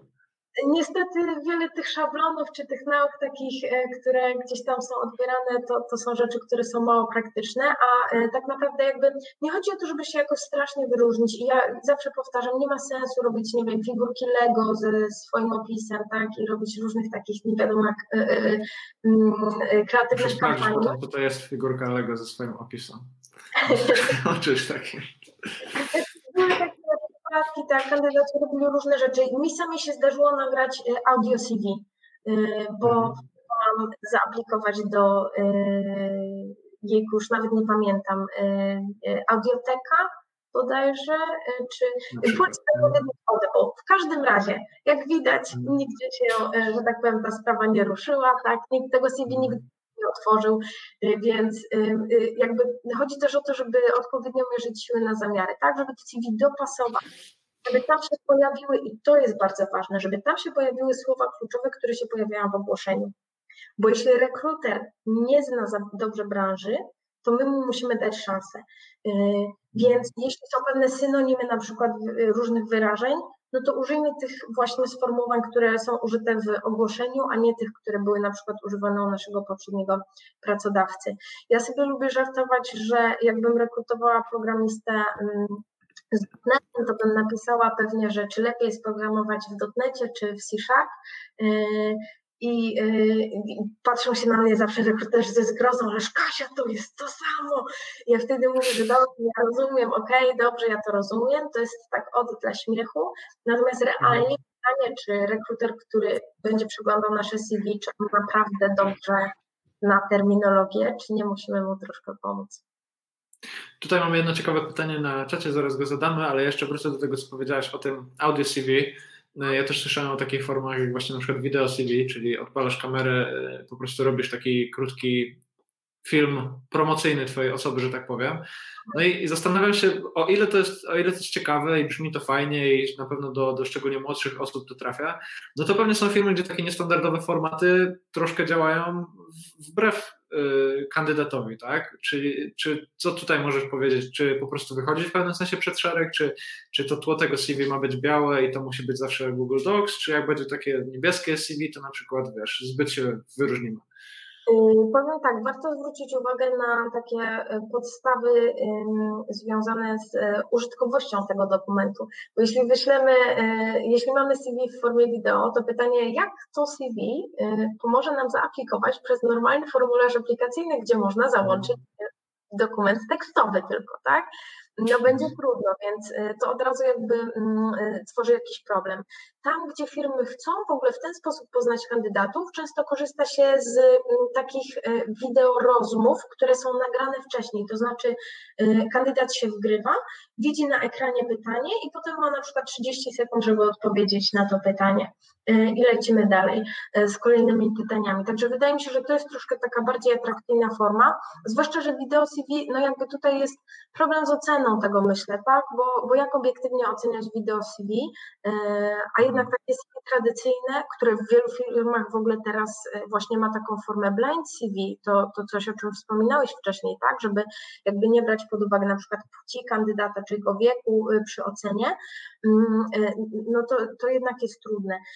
Warto, żeby to był dokument w PDF-ie, ale PDF jest stworzony na dokumencie w Wordzie, tak, czy, czy w innym edytorze tekstowym, dlatego że takie dokumenty łatwiej się po prostu wrzuca do systemu i rekruterowi jest po prostu łatwiej z tym dokumentem pracować. Jeśli to jest skan, to, yy, to jeśli coś rekruter musi skopiować, to przecież pamiętajmy o tym, że skany to nie są dokumenty, z którymi się łatwo pracuje tak? A jeśli dokument jest od razu w formie cyfrowej, no to jest zdecydowanie łatwiej. Ja wiem, to się wydaje śmieszne, ale e, owszem, e, to się zdarza. Ja w wypadku audio CD na przykład wysyłałam zarówno CD w formie pisemnej, jak i w takiej formie audio e, i tam jakby atrakcją było nawet nie to, że ono było nagrane, tam atrakcją było to, że ono było nagrane jak audio, była odwrócona kolejność. Znało się od mojego dzieciństwa, kiedy się zapoznałam tak, kiedy po raz pierwszy słuchałam książki, którą jeszcze czytała moja mama. Więc jakby tam y, chodziło mi o to, żeby nawiązać do y, produktu firmy, żeby pokazać, że ja ten produkt kocham całym sercem. Tak? Jeśli robimy działanie, które ma to pokazać, to okej, okay, to ma sens. Natomiast pamiętajmy, że w większości wypadków tak naprawdę Chodzi o to, żeby to był dokument zrozumiały, żeby łatwo było odczytać, czy mamy kompetencje w jakimś zakresie i żeby rekruter nie musiał zgadywać, to jest chyba jeden z moich mm, takich, nie do końca rozumiem, po co ludzie to robią, żeby rekruter nie musiał zgadywać systemu gwiazdkowego na przykład oceny y, kompetencji. Bo jeśli chce komuś okay że ja na przykład jak chcę powiedzieć, że znam WordPressa, to mówię, korzystam sama z WordPressa na swoje potrzeby i często przy tym płaczę. I to pozwala realnie ocenić kompetencje. Ale jakbym sobie miała w gwiazdkach pokazać, ile gwiazdek ja znam WordPressa, to co to tak naprawdę dla mnie znaczy? Um, więc tutaj myślę, że warto takie, po prostu przekazać fakty pewne, tak, i, i obiektywnie opisać to, co umiemy. Ja tutaj jeszcze powiem e, coś z perspektywy programisty często jest taka tendencja, może ona nie jest zbyt warta chwalenia się, ale y, jest taka tendencja wśród pracowników umysłowych, że jak patrzymy na CV i ktoś ma dwa lata doświadczenia i pisze, że w 95% pozna daną technologię, no to po prostu będzie orka na tej rozmowie kwalifikacyjnej z tego tematu. Będzie po prostu, będzie po prostu się paliło z tego tematu. E, I po prostu to jest tylko dlatego, że napisałeś, że znasz tak dobrze. Jeśli byś tego nie napisałeś, jeśli byś napisał szczerze, że po prostu dwa projekty z tym zrealizowałeś i spędziłeś trzy tygodnie pracując przy tej technologii, to pewnie każdy by patrzył na ciebie i powiedział OK. Ale ty napisałeś, że znasz to na 95%. No to, to zobaczymy. To zobaczymy. Ja y, miałam takiej pewności, że wiem wszystko o rekrutacji, jak wtedy, kiedy miałam mniej więcej rok doświadczenia. I myślę, że część rekruterów będzie sobie o tym pamiętać, zobaczy coś takiego, mhm. uśmiechnie się pod nosem i sobie pomyśli, ach, te czasy, kiedy byłem taki młody i jeszcze myślałem, że coś wiem. ale, ale tak, to, to może być taka delikatna prowokacja. Tak, no delikatnie, także, także spokojnie z tym chwaleniem się. Mamy pytanie z czatu, wrzucimy je sobie tutaj. Czy osoby początkujące powinny szukać pracy stażu w korpo, czy pisanie do kilkuosobowych firm również ma sens? Znajomy twierdzi, że te drugie raczej nie mają budżetu na juniora stażystę. Co no tak. o tym myślisz? Ciekawe pytanie. Ja bym tutaj uciekała od generalizowania. Znaczy, y, myślę, że y, jakby praca w korporacji ona ma swoje zalety, y, i uczymy się troszkę innych rzeczy niż jak pracujemy w mniejszej firmie. Ja miałam szansę pracować i w większej, i w mniejszej firmie i powiem Wam, że jak chodzi o znajdowanie budżetu, to jakby tu nie było reguły bo y, tak naprawdę y, y, musielibyśmy wiedzieć, jakie są źródła finansowania na przykład danej firmy. Zdarza się, że na przykład jakieś startupy są finansowane z kieszeni założyciela przez na przykład pierwsze trzy lata, bo on właśnie ma taki fundusz, żeby coś takiego zrobić. To są rzeczy, które generalnie rzecz biorąc często rekruter pozwala też ocenić, tak, w trakcie zrozumienia czy ktoś szuka. Natomiast nie, nie każda firma z rekruterem pracuje i te mniejsze mogą w ogóle nie pracować z rekruterami. To nie znaczy, że one nie mają budżetu na zatrudnienie y, nowej osoby i y, myślę, że tu nie ma reguły, bo są takie małe firmy, które mają świetnie wymyślone, jak wdrożą nowego pracownika, albo nie mają wymyślonego takiego procesu, ale są gotowe się nauczyć na żywym mhm. organizmie. A są takie korporacje tak naprawdę, gdzie ten proces nie jest bardzo przemyślany, albo od lat się nikt nim nie zajmował, no bo w sumie to, zwłaszcza do stażystów, jakby bywa takie podejście tak, że e, o kurczę, ja jako pracownik będę teraz przez trzy godziny tłumaczyć coś z e, stażyście po to, żeby on zrobił coś, co ja bym zrobił w 15 minut. Ech. Więc y, jakby nie, y, nie myślimy o takiej regule, tylko zastanówmy się, jak konkretne firmy do tego podchodzą. Do mniejszych firm warto się odezwać i można się odzywać od razu do osoby decyzyjnej, albo sobie znaleźć na przykład office managera, albo jeśli jakaś firma już ma HR, to warto, warto wtedy też napisać bezpośrednio do takiej osoby. Tak, no właśnie to jest coś, na co ludzie nie zwracają uwagi, jeśli mówimy o mniejszych firmach. Pierwsza rzecz jest taka, że po prostu z jednej strony mogą tam pracować ludzie, którzy dopiero co przeszli z większych firm jakieś procesy dopiero zaczynają tworzyć e, i one zaraz będą. A druga, druga kwestia to jest ta, gdzie ty powiedziałaś o mniejszej liczbie całej, całych tych procedur i narzutów wokół rekrutacji. Tam może być wręcz łatwiej, żeby się po prostu dostać do tej firmy, bo prawdopodobnie nie przejdziesz przez 5-6 etapów, yy, tylko przejdziesz może przez dwie rozmowy, bo firma na przykład nie ma czasu, chce porozmawiać z kandydatem i, i jest gotowa cię zatrudnić, więc tutaj też. Po drugie, też myślę, że to jest tak mały wysiłek, żeby po prostu wysłać jakąś wiadomość do firmy, że no nie ma co sobie chyba szans odbierać. Myślę, że się zgodzisz tutaj ze mną. Myślę, że tu podejścia są dwa tak naprawdę, bo jedni, yy, i to nawet w rekrutacji, tak, są takie osoby, które by powiedziały, pisz wszędzie, pisz wszędzie, cię nie zastanawiaj, kto odpisze to dobrze. A są takie osoby, które by powiedziały, najpierw sobie przejrzyj wartości firmy, zastanów się, czy to jest odpowiedni pracodawca dla ciebie i potem dobiorę się kontakty. Yy, tu nie ma rozwiązań, które, czy takich odpowiedzi, mhm. które mogę Wam podać, które będą służyły wszystkim. Natomiast y, ja na przykład szukałam właśnie bardzo konkretnie dla siebie, tak bo już też wiedziałam, czego szukam. Myślę, że jak się szuka na początku swojej drogi, to y, warto się nie zamykać. W mniejszej firmie najprawdopodobniej ta specjalizacja stanowisk jest mniejsza, więc się robi większy, że tak powiem, zakres i można się nauczyć bardzo szerokiego zakresu obowiązków. I ta odpowiedzialność się zwiększa na pojedynczej osobie y, przeważnie też. Natomiast jakby korporacja też ma swoje zalety, bo przeważnie jeśli firma jest większa, to ma ustalone jakieś systemy tego, jak wdrażać nowe osoby, jakieś szkolenia mogą być dostępne, także są zalety to i to. Dokładnie. No i tak, tak jak też wspomniałeś, ten kontekst jest mega ważny. Jak ja bym był początkującym, to chyba bym wysłał wszędzie. Po prostu nie do końca by mnie interesowało to, czy, czy to jest firma A, czy B. Po prostu chciałbym zacząć y, pracować, zbierać to doświadczenie komercyjne tak jak mówisz, no jeśli masz to bardziej sprecyzowane, to możesz być w pewnym sensie wybredna, bo precyzyjna byśmy powiedzieli, no ale nie każdy jest, tak? Także tutaj dawanie jakichś takich y, porad, no to jest trudne po prostu, bo zależy od tego, gdzie jesteś. Dokładnie. Ja na początku uczciwie powiem, na początku tak naprawdę aplikowałabym wszędzie, ale tak bardzo nie wiedziałam, gdzie aplikować, że poszłam do tej firmy, w której robiłam staż. Y, I tam się najpierw śmiałam, że ja zostanę profesjonalnym tłumaczem poezji i to był mój cel życiowy. Y, no ale wróciłam do tej firmy właśnie dlatego, że ich znałam, tak? Więc jeśli, jeśli macie taką szansę, żeby gdzieś odbyć staż, ja bym pisała do jak największej ilości firm. Staże są po to, żeby sobie zweryfikować w ogóle, na ile taka praca mi odpowiada, a na ile ten konkretny pracodawca. No i ostatecznie po to też jest okres próbny. Gdybyście się w ramach procesu rekrutacyjnego nie zorientowali, czy to jest dobry dla Was pracodawca, to temu też służy okres próbny. Jakby ta odpowiedzialność, żeby zatrudnić właściwą osobę na właściwe miejsce, nie leży tylko po Waszej stronie, ale leży też po stronie pracodawcy, więc y, pomyślcie sobie o tym właśnie, że jakby po to jest proces rekrutacji, żebyście się Wy też mogli dowiedzieć, czy to jest to, czego chcecie, czy nie.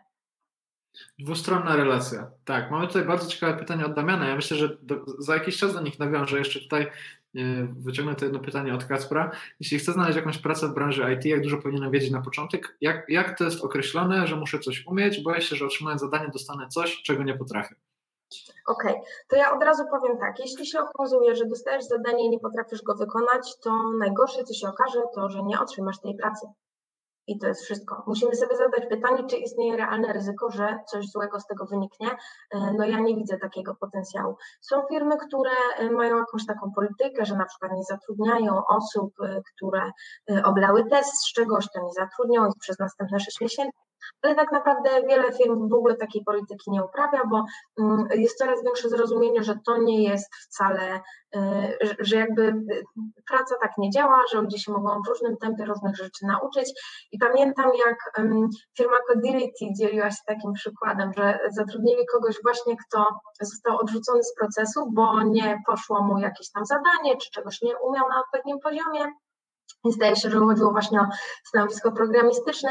No i ta osoba się tak zawzięła w oparciu o feedback, tak pracowała nad tymi umiejętnościami, bo tak jej zależało, że się y, okazało, że za parę miesięcy już dołączyła do zespołu i oni byli bardzo z tego zadowoleni. Także y, naprawdę bym się tutaj nie bała o to. Trzeba oczywiście postarać się znaleźć jak najwięcej informacji w ogłoszeniu o pracę, ale też też trzeba e, czytać je uważnie, bo bardzo często one są niestety, to są takie dokumenty, które się kopiuje i wkleja się ponownie i nie zawsze się przejrzy, jak się je udostępnia. Mm, plus nie zawsze pracodawca rozumie jakby, mm, co idzie za konkretną nazwą stanowiska. Więc dla przykładu, moje pierwsze stanowisko w ogóle to było specjalista do spraw pozyskiwania kandydatów. I mhm. pamiętam, że wiele osób, którym mówiłam, hej, przyjdź, pracuj ze mną, tak, no bo to te czasy, tak, że zaraz po studiach się szło i że znajomi mogli chcieć pracować razem z nami, mm, to mi mówiły, że no tak, no ale są tylko stanowiska dla specjalistów otwarte, a ja nie mam doświadczenia. Mhm. I wtedy jakby ja musiałam tłumaczyć, że ale właśnie nie trzeba mieć doświadczenia, to jest takie stanowisko tak zwane entry level, no to są rzeczy, które nie zawsze są oczywiste i jakby nie zawsze sama nazwa stanowiska Wam to podpowie, więc e, sprawdzajcie sobie koniecznie po prostu te e, listy wymagań, które w ogłoszeniach się pojawiają. Natomiast jeśli, powiem tak, przeważnie te listy jakby wymagań wobec kandydatów są pisane tak delikatnie na wyrost a w niektórych organizacjach są pisane tak, że generalnie rzecz biorąc ktoś tak powiedział, więc ja to zapisałam i puszczam w świat i się nie zastanawiam. Y, w bardzo wielu organizacjach w pozycji wymagań jest na przykład wpisane wykształcenie wyższe w konkretnym kierunku. Co jest totalną pewnie bzdurą w trzech czwartych przypadków, tak? E, ja na przykład mam tylko licencjat skończony, nigdy mi to nie mhm. przeszkadzało w wykonywaniu pracy zawodowej. I podobnie w e, innych e, wypadkach. Wiem na pewno, że ludzie w takich robiący karierę w finansach zdarza się, że to są ludzie po filologii, bo na przykład rozpoczęli pracę po prostu jako jakiś taki wstępny księgowy z francuskim, tak, no bo francuski był deficytowy, to księgowości się szybciej uczyło niż języka, więc tutaj powiem Wam, że naprawdę jakby nie ma reguły. Trzeba trzeba zawsze dopytać, jeśli macie jakiekolwiek wątpliwości, czy warto aplikować, czy nie, czy to się wiąże z jakimś ryzykiem, to postarajcie się znaleźć kontakt do rekrutera, który jest odpowiedzialny za tą rekrutację.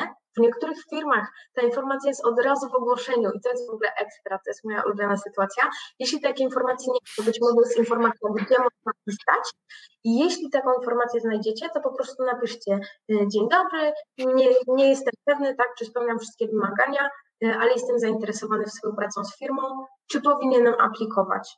I y, mhm. tak naprawdę to, czy firma się odezwie, czy nie, to też daje Wam jakiś, jakąś informację o tym, jak y, praca tam wygląda, bo no, miałabym nadzieję, że, że jakbym napisała do firmy, to ktoś by się do mnie przecież odezwał. I, Byłoby dobrze.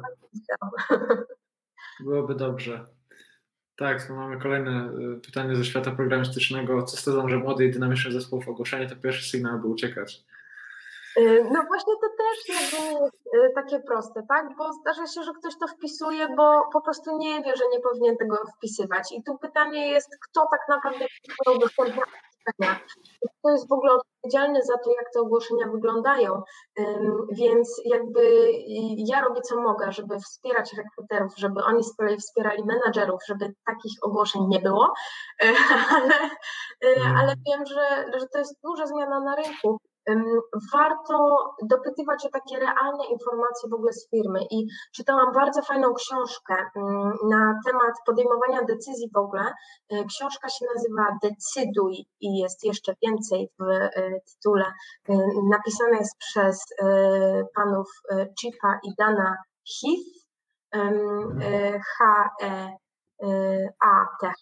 Szukam, szukam, szukam. Okay. Tak. I, I tam jest taka informacja, jakby tam jest taki podrozdział, jak zbierać informacje od ludzi. Na przykład w odniesieniu do sprzętów, które kupujemy, czy na przykład właśnie jak chcemy podjąć jakąś pracę, i, I autor dokładnie, to jest dokładnie ta książka, jest rewelacyjna, polecam. E, autor tam pisze, że e, chodzi o to, żeby nie zadawać pytań ogólnych, tak? To znaczy na przykład, e, czy jest fajny zespół, tylko raczej zapytać, jak często jako zespół spotykacie się po pracy. Albo nie pytajmy, czy jest równowaga taka work-life balance, tylko zapytajmy, o której skończyłeś wczoraj pracę. Y, zadawajmy pytania jak najbardziej konkretne. One będą dla nas tak naprawdę odpowiedzią, czy jest ta równowaga, czy nie, bo jak wczoraj skończyło 22 ktoś i nie dopowie, że odbiera te nadgodziny w następnym tygodniu, no to, to pewnie nie ma równowagi. Mm, ale, y, ale jakby jak, jakbyście zapytali tą osobę, czy jest równowaga, to ona nawet nie ze złej woli, ale po prostu dlatego, że ona może inaczej postrzegać takie tematy, może Wam udzielić błędnej odpowiedzi. Tak, jak jesteśmy w temacie książek, to ja może też jeszcze jedną polecę, że temat rekrutacji to jest często temat negocjowania z rekruterem. To tutaj polecam książkę Chrisa Vossa Never Split the Difference, gdzie również pojawia się temat tak zwanych calibrated questions, czyli takich pytań nakierowujących na jakieś rezultaty, które tak naprawdę chcecie wyciągnąć od drugiej osoby. E, no i pewnie też się Kasiu zgodzi, że, że w rekrutacji sporo negocjujemy, sporo tych umiejętności związanych z negocjacjami się przydaje, także jeśli tak. jesteście zainteresowani, jak to się robi w CIA, jak to możecie robić w kolejnej pracy, widzicie, że Adam tutaj na 5 gwiazdek to ocenia, Marcin to ocenia na 5 gwiazdek, także cali przeprogramowani są fanami tej książki.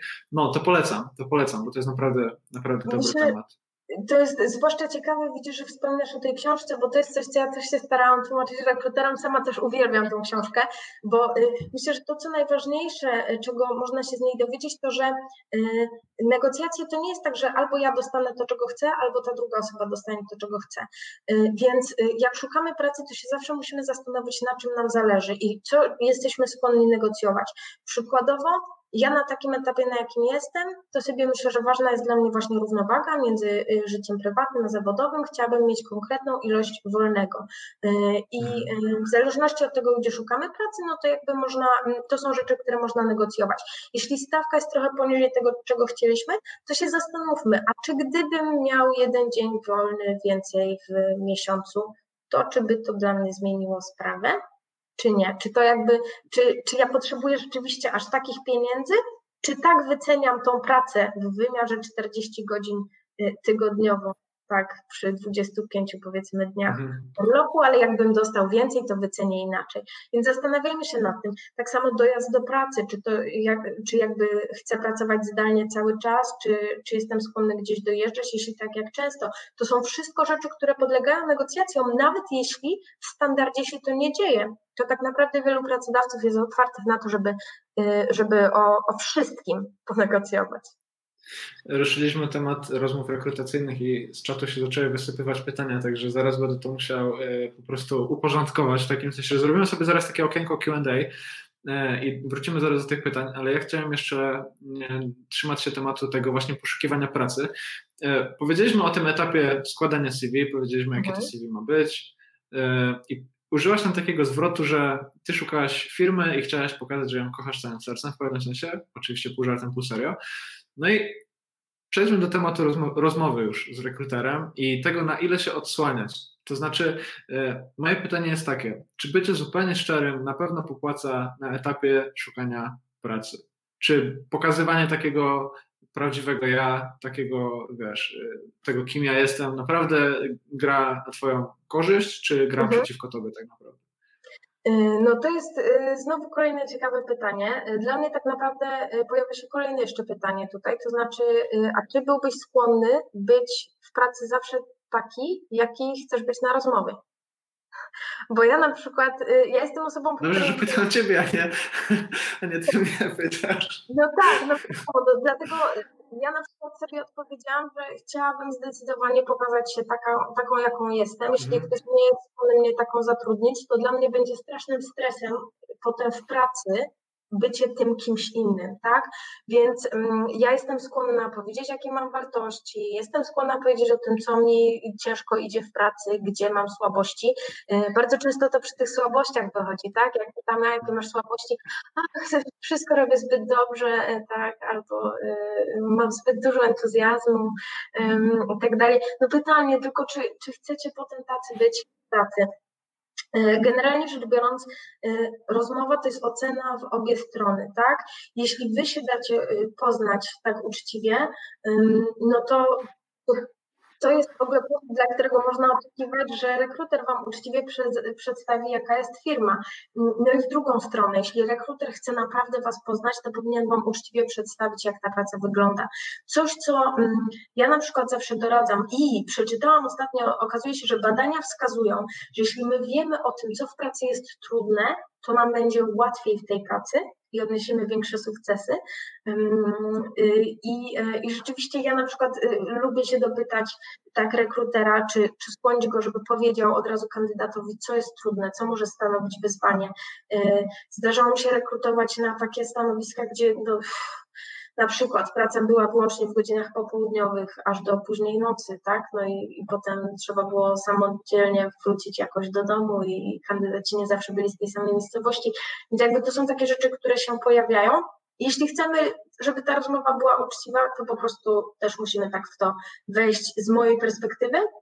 E, wiem, że niektórzy mają takie persony do pracy, że w pracy są bardzo konkretnie i do rzeczy i są zupełnie inni niż poza pracą.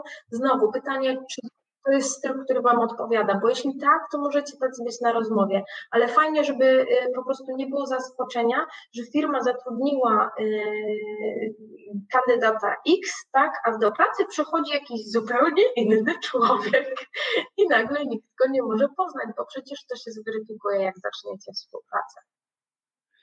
No to pytanie teraz e, o, o, to, jak się wyłożyć i jak się rekruter wykłada, jeśli chodzi o sprzedawanie firmy. E, to znaczy, gdzie tutaj widzisz jakieś takie sygnały alarmowe, na przykład twoje z perspektywy rekrutera, mhm. patrząc tak. na kandydata, no ale też jak rozmawialiśmy wcześniej, to powiedziałaś o tym, że ciekawym tematem jest to, jak rekruter sprzedaje firmę. Na co tutaj szczególnie zwracać uwagę?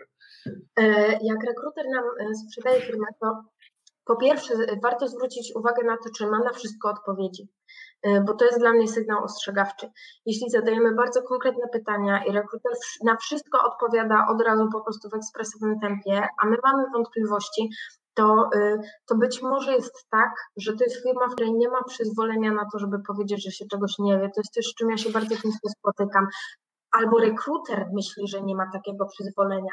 Dla nas to i tak i tak jest problem, bo to oznacza, że nie mamy dostępu do informacji takich, jakie one są, tak?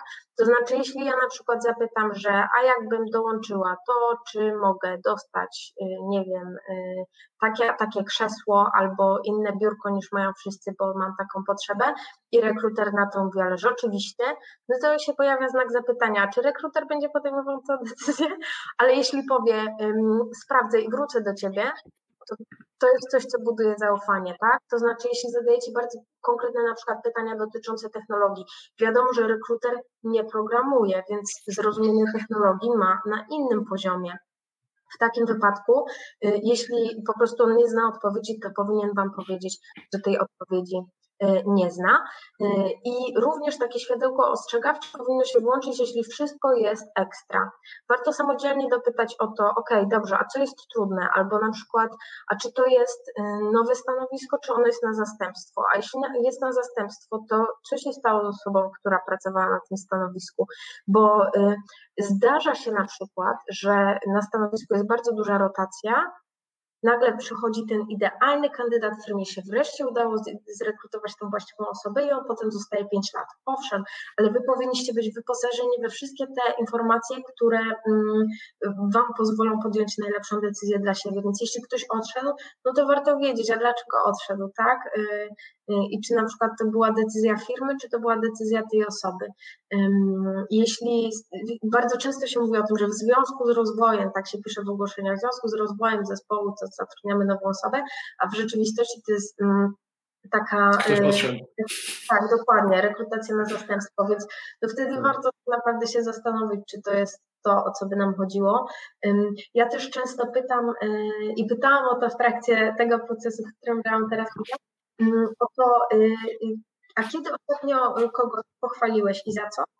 I pytam też w drugą stronę, kiedy ostatnio kogoś zganiłeś i za co. Mhm. Bo to są takie rzeczy, które nam pozwalają też zrozumieć troszkę kulturę firmy, tak? To znaczy mm, wartości wartościami, ale wartości można bardzo różnie rozumieć i niekoniecznie zrozumiemy je w taki sam sposób jak y, w firmie, y, ale jeśli na przykład wartością jest uczciwość, no w Polsce, w Londynie y, chyba jest wartością uczciwość, wszyscy się zgadzamy, że jest, ale jak się przeprowadziłam z Polski do Londynu, to się okazało, że uczciwość jest ważna, ale nie można komuś powiedzieć w twarz czegoś negatywnego.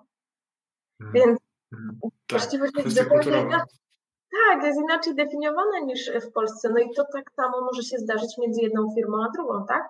Mm, to znaczy, jeśli firma ma wypisane, że uczciwość jest ich wartością, a wy się spytacie, za co ostatnio kogoś zganiłeś, a bo ktoś przekazał na przykład jakąś tam informację, no to może Was zacząć zastanawiać, ok, a jak to się ma do tej wartości? Ja jestem za tym, żeby grać w otwarte karty i takie pytania zadawać otwarcie w takim wypadku, jeśli coś wzbudza Wasze wątpliwości, y, bo zasadniczo nie chodzi przecież o to, żeby dostać y, pracę, z którą się szybko rozstaniecie, tak? tak?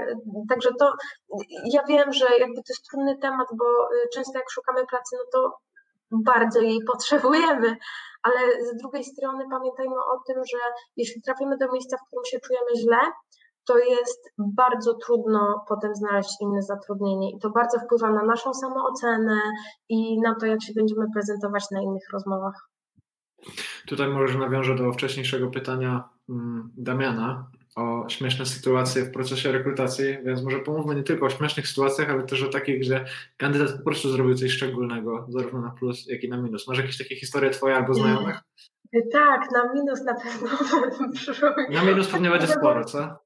To dość zabawne, ale jest w ogóle taki um, trener rekruterów Łukasz Radikowski, pisze na LinkedIn przepiękne historie e, oznaczone hashtagiem humor rekruterski.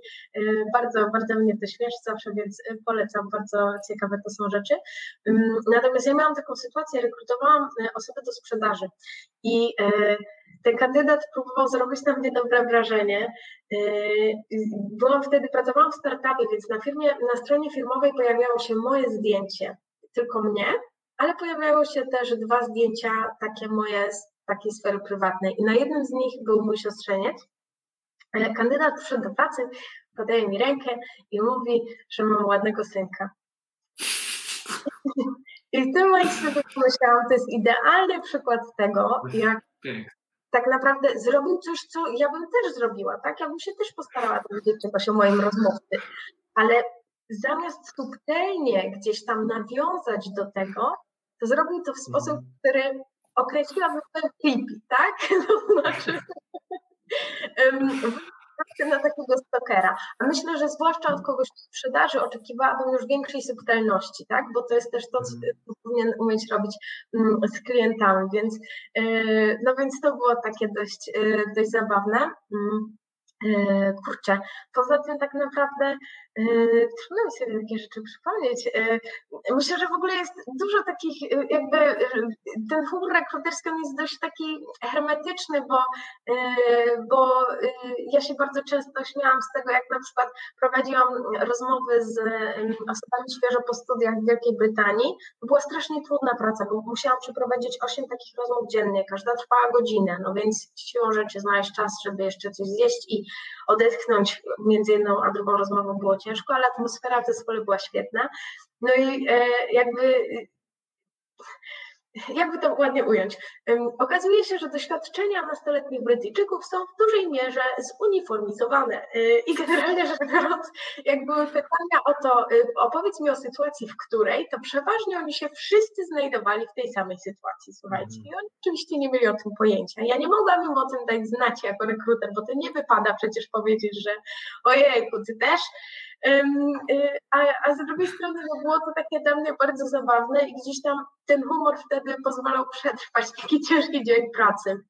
Zwłaszcza, że no, zdarzają się też sytuacje y, trudne, nie? Bo, bo y, wiadomo, że zdarzy się, że jesteśmy sfrustrowani z obu stron i, i gdzieś tam ta frustracja się zdarza na nas y, gdzieś tam y, wylać. Y, zdarzyło mi się też, że na przykład zadzwoniłam do kandydata i on ni stąd, ni zewąd zaczął na mnie krzyczeć, a potem zaraz oddzwonił i powiedział, że on bardzo przeprasza, ale wszedł i go szedł i on musiał udawać, że ja jestem jakimś paskudnym dostawcą. Y, I Y, także bardzo sorry, ale on musiał zagrać w tą grę i y, takie ryzyko, kiedy się dzwoni do kogoś, to jest w pracy, tak? Więc mm, myślę, że jest ileś takich sytuacji, które, które się zdarzają, ale mi chyba trudno sobie teraz przypomnieć więcej. Na pewno sama, tak jak mówię, śledzę z zainteresowaniem tę historię Łukasza polecamy na pewno LinkedIna. Ten humor wcale nie jest taki hermetyczny, pewnie w niektórych obszarach jest hermetyczny, ale ja sam się zastanawiam, skąd ci wszyscy kandydaci Wielkiej Brytanii mieli odpowiedzi na te pytania. Czy to był yy, jakiś, wiesz... Właśnie jakby to też y, y, jakby daje nam zrozumienie tej kultury, bo, y, bo tutaj jest bardzo popularne, że osoby, które mówimy o tych osobach takich najambitniejszych już najbardziej, tak, bo to mm. program prestiżowy dla, to było dla firmy Microsoft, taki program dla osób właśnie świeżo po studiach, żeby zostały menadżerem w przeciągu dwóch lat, no więc okazuje się, że te osoby wszystkie mają to samo w CV, tak, wszyscy, wszyscy jakby, wszyscy biorą udział w tych, wszyscy działają na rzecz organizacji charytatywnych, wszyscy biorą udział w jakichś takich ambitnych wyzwaniach, wyzwaniach dla młodzieży. Mhm. No zdarza się, także też warto się zastanowić, e, jak aplikujemy, czy jesteśmy takim samym kandydatem jak wszyscy, czy jednak nie pokazać, że czymś się różnimy. No, to jest mega ważne. Mega ważne. Po prostu ja się zastanawiam, ile ja takich po prostu klisz sprzedaję gdzieś tam na, na, na różnych rozmowach. W ogóle mi to nie przyszło do głowy, ale pewnie tak. Pewnie rekruter nie, nie, nie słyszy pierwszy raz ode mnie, że, że ktoś robi projekty poboczne i że interesuje go dzielenie się wiedzą. Mam nadzieję, że to nie jest, nie jest taki case'ik, przez który nie odpowiadacie, drodzy rekruterzy, patrzę na was teraz wszystkich. W każdym razie, tak, tak, no to jest, to jest ciekawe. Pytanie, pytanie o kwestie etyczne, o jakieś takie przekraczanie granicy. Yy, pytanie z czatu. Co myślisz, mhm. Anna Katarzyna, o pytaniu od rekrutera, od programisty, przeszkadza Panu praca z kobietami? Jak reagować, odpowiadać na takie śliskie pytania? To znowu jest temat tego, powiedzmy, wykładania się na jakichś takich trudnych pytaniach. Ja bym szczerze mówiąc, y, jakbym coś takiego usłyszała, to bym powiedziała, że bardzo mi jest trudno zrozumieć to pytanie. Jeśli, no bo, no bo realnie, no to szczerze mówiąc, to co, co to może znaczyć, tak? Y, czy to znaczy, że w firmie jest jakiś problem, czy firma się zetknęła z tym, bo jakby... No a na przykład jak, jak, jak na przykład, nie wiem, firma chce się dowiedzieć, czy masz jakieś uprzedzenia i pyta na przykład po prostu, czy wiesz, czy masz uprzedzenia co do konkretnej płci, co do no, może religii na przykład. Czy to nie jest taka kwestia? Y, y, powiem y, uczciwie, jeśli rekruter wie, co robi, to by w życiu w ten sposób nie zadał pytania. No bo przecież jak zadamy komuś pytanie, a czy zdarzyło się panu na przykład okraść pracodawcę? Ukraść. Tak. Przecież nikt nie. Tak, regularnie podkradam rolki toaletowe, wynoszę po prostu z pracy codziennie. No przecież nikt na tego nie Mam to w CV. Mam to w CV sekcji doświadczenie. Dokładnie, także jeśli rekruter zadaje pytania o takie kwestie mm, mm, delikatne, to tak naprawdę przeważnie powinien zrobić to w troszkę taki e, okrężny sposób, tak? Jeśli pyta w taki sposób, no to bardzo mi jest trudno zrozumieć, co by chciał, y, znaczy nawet wiemy, co chce usłyszeć, tak? Natomiast bardzo trudno zrozumieć, dlaczego tak to pytanie jest zadane. No i y, oczywiście, jeśli nie przeszkadza Wam praca z kobietami, to wypadałoby powiedzieć, że nie przeszkadza. Natomiast jeśli przeszkadza, no to warto by się zastanowić w ogóle, z czego to wynika, ale to już jest y, temat, który z rekrutacją samą niekoniecznie. Na inny odcinek. Tak. Tak, no i teraz pytanie, przechodzimy na tę rekrutację. Nie wiem, na ile ty jesteś zaangażowany w temat onboardingu, czy masz tutaj jakieś porady związane z tymi pierwszymi dniami, tygodniami w pracy, czy, czy ty pracujesz z rekruterami? Mam świetne porady y, w tym zakresie jako osoba, która właśnie przechodzi onboarding. Także y, po pierwsze mm, y, w poniedziałek miałam takie spotkanie z moją społecznością, żeby rozmawiać o tym, co najlepiej doradzić osobie, która właśnie będzie zaczynać pracę. A po drugie mam też takie świeże doświadczenia i powiem Wam, że najważniejsza porada to jest coś, czego moglibyście w ogóle nie podejrzewać. Najważniejsza porada to jest przygotuj sobie jedzenie na pierwszy tydzień pracy tak żeby mieć gotowce w lodówce. Bo y, różnie to w firmach wygląda, jak ktoś nie pomyśli o tym, żebyście mieli odpowiedni czas na to, żeby, zwłaszcza jak jesteśmy w domu, nie? I ten lunch się dodatkowo gotuje. To nie jest tak, że się wychodzi i mhm. zjada gotowy lunch, tylko się zaczyna gdzieś tam przygotowywać i tak dalej może ktoś nie pomyśleć o tym, żeby zostawić wystarczająco dużo czasu, a może pomyśli o tym, ale będziecie mieć jakiś problem z tym lampem. Różne sytuacje mogą mieć miejsce, także mnie wczoraj uratowało to, że miałam przygotowaną y, lasagne i wiedziałam, że nie tylko mam y, w ogóle y, lunch, ale że po całym dniu pracy, kolację też mam gotową i lodówkę mam pełną po prostu i zamrażarkę pełną. to jest doświadczenie. Tak, także mm, to jest ważne, bo mi pozwoliło się to skupić w 100% na tym, co się dzieje i mogłam zachować kompletną elastyczność, jak chodzi o to, kiedy się z kim spotykam, y, tak, no bo, no bo nie byłam głodna po prostu. Y, to jest chyba najgorsze, co się może stać, zwłaszcza, że mi się na przykład często zdarza, że po takim intensywnym dniu boli głowa, więc warto zjeść w odpowiednim momencie, żeby tam nie ryzykować tak, że, że ktoś się będzie źle czuł. Więc to taka rzecz pierwsza. No i ta druga rzecz to właśnie taka uważność. Y, ja y, jestem bardzo początkująca, jak chodzi o praktykowanie uważności. Staram się y, od czasu do czasu medytować z jakąś aplikacją. Natomiast jakby z jednej strony Myślę, że ważne jest, żeby wchłaniać w siebie wszystkie te informacje, dać sobie trochę czasu, jasne, na to, żeby je wchłonąć, ale żeby się też dopytać, gdzie można pewnych rzeczy się dowiedzieć, czy na przykład ja na przykład pytam y, rekruterów, y, z którymi pracuję, y, a jak ty zaczynałeś, zaczynałaś w IT, no to skąd wiedziałeś, co, może co te technologie znaczą, tak? Jak się uczyłeś o technologiach, albo jak sobie poradziłeś e, z takim czy innym wyzwaniem, więc koniecznie pytajmy, zbierajmy źródła informacji. E, ja mam całą listę zakładek, do których będę wracać, jak już będę mieć czas i świeższy umysł. Mm, I warto też tak naprawdę e, wiedzieć, czego się od nas oczekuje. Bo y, na przykład coś, co mnie urzekło w Tenkrot, to jest to, że y, jakby taka inicjatywa wykazywana przez y, pracowników to jest coś ekstra i to jest coś, na co firma kładzie duży nacisk, więc już czułam tak, że ok, to jest mój pierwszy tydzień, ale jeśli mam coś do powiedzenia, co myślę, że wniesie wartość, to się nie boję tego powiedzieć, tylko mówię, tak? Y, I co mhm. prawda dopiero się zapoznaję z tym, co się dzieje w firmie, ale czasami ta świeża perspektywa też jest w stanie mm, coś wnieść, tak? Więc, y, więc upewnijcie się, że wiecie, czego się od Was wymaga. I to, co daje też bardzo duże poczucie komfortu, to nie jest już sam onboarding, tak? Bo, bo powiedzmy, że onboarding trwa tydzień, dwa tygodnie, miesiąc, ale jak macie okres próbny, to upewnijcie się, że wiecie, co macie zrobić w okresie próbnym, żeby można było uznać, że to był sukces. Tak? To znaczy, warto jeszcze w trakcie rekrutacji o to zapytać. To znaczy, jak zostanie zmierzone moje działanie? Co mhm. konkretnie jak zrobię, to mogę wiedzieć, że mogę spać spokojnie, jest ok. Bo każdy z nas chce sobie dać radę i tylko y, czasami y, jakby te oczekiwania nie są na tyle sprecyzowane, żeby y, żeby sobie z tym poradzić, tak? Więc upewnijmy się, że skądś jakby albo wypracujemy ją wspólnie z, z pracodawcą, albo że dostaniemy, skądś będziemy mieć taką listę zadań, które jak zrobimy i zrobimy dobrze, to wiemy, że jest wszystko w porządku. A niestety muszę zapytać o ścieżkę alternatywną. Ścieżkę, znaczy? w której niestety nie, zna, nie znajdujesz tej pracy mhm. i niestety trafiasz na jakąś tam może listę oczekujących, albo tak jak tutaj ktoś pisze, w ogóle nie dostajesz sygnału e, od firmy. No co wtedy? Tutaj dostaliśmy konkretne pytanie, mm, po jakim czasie dodawać firmę na czarną listę. Ja nie wiem, czy to jest dobry pomysł, żeby w ogóle te jakiekolwiek mosty sobie palić, y, ale właśnie no, nie ukrywajmy, że może to jest ta, ta ścieżka, która, która teraz będzie dotykać jeszcze właśnie większą liczbę osób. To znaczy nie dostaje pracy po kilku godzinach zainwestowanych w proces rekrutacji po prostu nie udało się sprostać oczekiwaniom. Jakby, co byś wtedy radziła tym kandydatom, którzy o to pytają? To ja od razu powiem, ja na przykład, żeby zminimalizować swoją frustrację, to sobie powiedziałam, że e, ok, jak będę aplikować, to poświęcę tylko pół godziny na e, aktualizację CV bo nie byłam jeszcze pewna w tym momencie, nie udało mi się znaleźć takiej informacji, czy ja na pewno dostanę informację zwrotną. Więc żeby sobie mhm. zminimalizować poziom frustracji, to ja sobie tym zarządziłam, tak? Y, jeśli są takie firmy, gdzie na przykład jest informacja, że kontaktujemy się tylko z wybranymi kandydatami, moim zdaniem problem jest w mindsetie, ale bardzo dużo firm nie rozumie, że to się da rozwiązać narzędziowo bardzo prosto.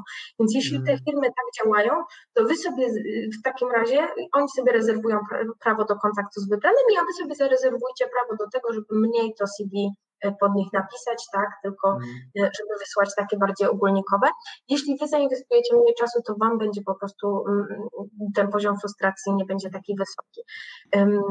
Warto też pisać do rekruterów, bo powiem wam, że y, y, myślę, że ludzie sobie nie zdają z tego sprawy, ale y, rekruterzy bardzo często mają taką ilość aplikacji do przejrzenia, że no, że, że to trwa w ogóle tygodniami. Ten czas on w ogóle zupełnie inaczej płynie po obu stronach i, yy, i nawet rozmawiałam o tym już w firmie, tak? Bo jakby z perspektywy firmy na przykład zatrudnić kogoś w, w ciągu miesiąca to jest bardzo szybko. Dla mnie jako dla kandydata czekać tydzień na odpowiedź to są wieki. Więc y, pamiętajmy, że y, zupełnie inaczej ten czas płynie i że może się okazać, że us, usłyszymy od firmy po dwóch tygodniach na przykład, Mm, a może się okazać, że nie usłyszymy nigdy, że był jakiś problem, że ta aplikacja nie dotarła. Jeśli nie, firma nie ma takiego systemu, żeby nam powiedział ten system, że OK, Twoja aplikacja dotarła, to być może nie dotarła tak naprawdę. Mm. A być może ale na przykład nikt nie miał dostępu do tego, żeby ją przejrzeć. Więc ja zawsze wychodzę z założenia, że trzeba założyć pozytywnie mm, jakiś scenariusz, założyć dobre intencje. Y, I ja bym pisała do takich ludzi. Y, ostatnio nawet mi się zdarzyło kilka razy, słuchajcie, na LinkedInie, jak pisałam do różnych osób, to ja patrzę, a ja mam w historii, nie przeczytałam wiadomość od takiej osoby sprzed roku. No hmm. i, i normalnie po prostu aż mi było głupio, więc oczywiście napisałam, cześć, nie mam pojęcia, jakim cudem ja nie zauważyłam tej wiadomości. Gdybym ją zauważyła, to przecież bym odpisała. Jeśli temat jest aktualny, to daj znać, porozmawiamy, a w ogóle to ja mam tam jakiś temat. No, to są sytuacje, z których jakoś musimy wybrnąć, bo przecież no jakby takie budowanie relacji ma ogromne znaczenie dla całej naszej kariery. To, co chyba mnie najbardziej zdziwiło w książce e, Never Split the Difference, e, o której mówiłeś o negocjacjach, to było to, że e, autor pisze, że w negocjowaniu bardzo jest ważne budowanie relacji, bo nigdy nie wiesz, kiedy po raz kolejny tak. spotkasz się z tym samym terrorystą. I ja sobie pomyślałam, no przecież nie wiem. On mówi, w takiej no. sytuacji o tym myśleć. Ale y, jakby dla niego to była prosta sytuacja, tak? Ludzie muszą wiedzieć, mm, czego się po tobie spodziewać i jakby takie budowanie relacji jest ważne. Jeśli jest jakaś sytuacja głupia, może się zdarzyć, że, że na przykład wy napisaliście do rekrutera, on wam nigdy nie odpisał, potem on was wyszukuje i chciałby napisać, ale jest mu głupio, bo przecież no bo przecież. Cisza na była, tak? No bo on was zghostował, ten rekruter. Ja się bardzo często staram tłumaczyć rekruterom, że słuchaj, daj szansę sobie, daj szansę kandydatowi, nie wiesz, co, co sobie kandydat myśli, przeproś i już, i jakby idź dalej. I myślę, że warto taką samą zasadę stosować wobec e, pracodawców, bo też pamiętajcie o tym, że firma to jest coś bardzo zmiennego. To znaczy, firma to jest jakaś grupa ludzi, tak? Y, pewne osoby odchodzą z firmy, inne przychodzą i za rok może się okazać, że to jest zupełnie inny zbiór ludzi niż ten, który wy wcześniej oceniliście na podstawie jakiegoś słabego procesu. Także mm, zawsze warto dać szansę. Tak samo jak wy chcielibyście, żeby wam dać szansę znowu w procesie i, i warto znowu aplikować do tej samej firmy za, za parę miesięcy, tak samo warto y, dać szansę pracodawcom. Mogą się zmieniać. Jestem, powiem Ci, mega zadowolony z tej rozmowy, bo mamy godzinę 40 za sobą i prawdopodobnie padły wszystkie pytania, które kiedykolwiek tutaj usłyszeliśmy na przyprogramowanych. Mam jeszcze kilka, ale to zależy od tego, czy Ty jesteś jeszcze dostępny, żeby porozmawiać te kilka, kilka, kilkanaście minut. Bo wiem że, wiem, że dla Ciebie to jest temat mega interesujący, no a skoro już e, rozmawiamy i, i cały czas udaje nam się utrzymać około 50 osób po tej godzinie 40, no to, to po prostu korzystajmy.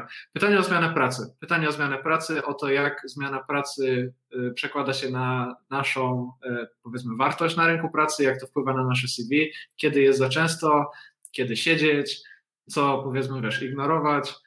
Tak. Słuchamy, słuchamy. Tutaj. To jest bardzo śmieszny temat, bo pamiętam, jak byłam w mojej pierwszej pracy i opowiadałam mojej mamie o tym, jakie to jest ważne, żeby przynajmniej dwa lata przepracować z jednym pracodawcą. Y, I parę miesięcy potem byłam już w trzeciej pracy. Więc i, i, moja mama mi tak mówi, wiesz Kasiu, kiedyś mówiłaś, że to jest ważne, żeby być długo w jednym miejscu i wtedy stwierdziłam, nie, wiesz, to nie o to chodzi, jakby E, powiem Wam tak, tu znowu nie ma prostej odpowiedzi. Na pewno ważne, od czego zależą te zmiany. Więc jeśli to jest tak, e, że pracujecie na projektach, to jest jakby oczywiste, że ten projekt może się szybciej lub później skończyć.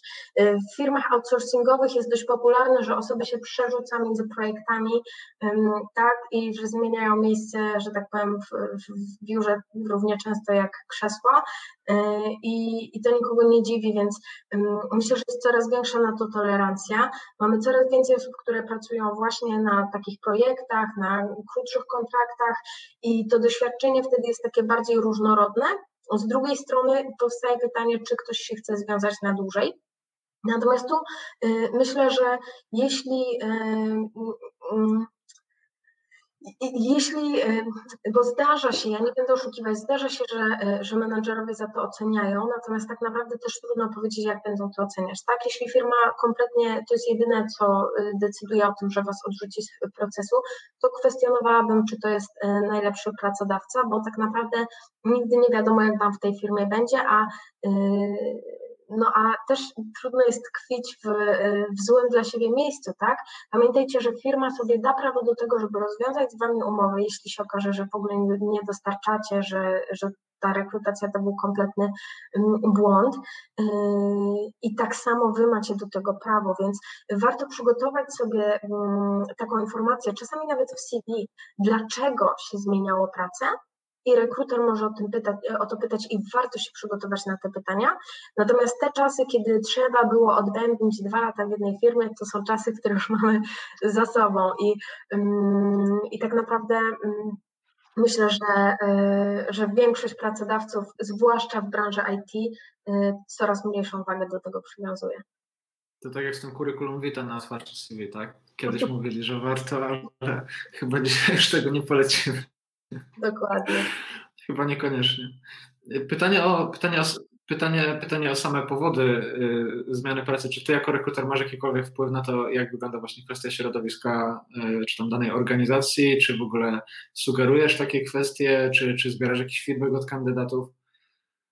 Y, to znaczy, jeśli kandydaci, jeśli pracownicy odchodzą? Jeśli na przykład dostajesz, dostajesz jeśli na przykład dostajesz feedback, że y, osoby rezygnują, bo na przykład to i tamto, to czy to jakoś wpływa na cały proces rekrutacyjny, czy tutaj po prostu mm, nie masz powiedzmy wpływu na to, co się dzieje gdzieś tam w innych działach?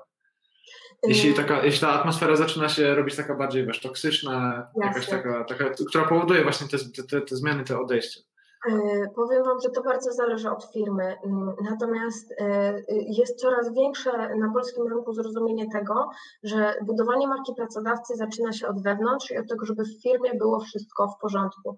E, I że nie chodzi o to, żeby wrzucać nie wiadomo jakie posty w social media, tylko chodzi o to, żeby w firmie wszystko działało. Natomiast wiem z doświadczenia, że sytuacje są różne. Mi się sami zdarzyło być w firmie, w której Ja odeszłam ze względu, z kilku względów, ale również między innymi ze względu na mobbing.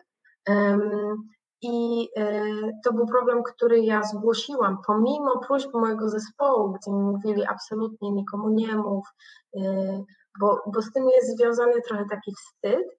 Mm, ja to zgłosiłam wyżej. Absolutnie nic nikt z tym nie zrobił i osoba, która w ten sposób jakby pracowała, jeszcze długo tam w tej firmie pracowała. Ja sobie po latach zdałam sprawę z tego, że tak naprawdę ja sama miałam zachowania, które szły powoli w tą stronę, bo pamiętajmy, że na nasze zachowania wpływa w bardzo dużej mierze nasze środowisko. Mhm. Więc y, warto y, o tym pamiętać i sprawdzić dokładnie to środowisko pracy. Y, I teraz tak, jak sobie to zrobić? Na pewno nie na GoWorku, bo E, wiadomo, że tam możemy wyczytać głównie o tym, że jest beznadziejnie, e, to nie są wypowiedzi merytoryczne bardzo często, no i tu się pojawia problem, tak? Bo gdzie my w Polsce możemy szukać takich wiarygodnych informacji? Jeszcze mamy chyba Glassdoor, tak? Z takich portali, gdzie właśnie to się dzieje. Glassdoor jest tak naprawdę, ma problem w drugą stronę troszkę, to znaczy ja w Glassdoora nie wierzę, bo tam są bardzo pozytywne opinie. Nie mhm. wiem, czy też moja polska natura odzywa, że ja tak też podchodzę, Polak się w tobie odzywa, mówi, że jest za dobrze tak? po prostu. Wygląda to tak dla mnie mało wiarygodnie, że wszyscy są absolutnie zadowoleni, nikt nawet nie narzeka na to, że nie wiem, jest za duży wybór dań w darmowej stołówce albo cokolwiek. Tak? No, przecież na coś trzeba narzekać. Ale warto zapytać konkretnych osób, tak? To znaczy można na przykład napisać do osoby, która pracowała dawniej w takiej firmie i zapytać. Mi się zdarzało, że mnie pytali o moich byłych pracodawców i, tak naprawdę y, wtedy mamy dostęp do takich najpełniejszych informacji. Możemy zapytać, do bezpośrednio, jakby z kim współpracowała ta osoba, dowiedzieć się o, o innych osobach y, z tego zespołu, z którymi będziemy pracować, y, Także myślę, że to jest takie najlepsze rozwiązanie, żeby dostać takie realne opinie, bo takie problemy wewnątrz one się zdarzają, ale to jest bardzo trudno y, tak naprawdę zdiagnozować. Na pewno pewnym światełkiem ostrzegawczym jest, jeśli jest bardzo duża rotacja na wszystkich stanowiskach i widzimy, że ludzie tam pracują tyle, co okres próbny i do widzenia, ale być może jest jakiś inny powód, dla którego tak się dzieje, więc warto zawsze dopytać. Przechodząc trochę do, do końca naszej rozmowy, tutaj odpowiem jeszcze na jedno pytanie z czatu. E, oczywiście ono jest otwarte, także też Kasia możesz tutaj coś e, dodać. Przy zmianie firmy tylko ze względów finansowych warto odpowiadać bezpośrednio przy pytaniu o powód chęci zmiany pracy. Y, może odwijmy to pytanie, czy jeśli ktoś pyta, dlaczego odeszliśmy, czy możemy powiedzieć, że przez pieniądze albo przez chęć zarobienia więcej, to ja może tutaj pozwolę sobie najpierw odpowiedzieć. Czytałem dzisiaj mm, ankietę mm, na portalu Stack Overflow, y, Stack Overflow Developer Survey, y, takie coroczne podsumowanie po prostu społeczności IT, tam odpowiedziało 65 tysięcy specjalistów z całego świata. I właśnie tam było pytanie o to, dlaczego zmieniasz pracę.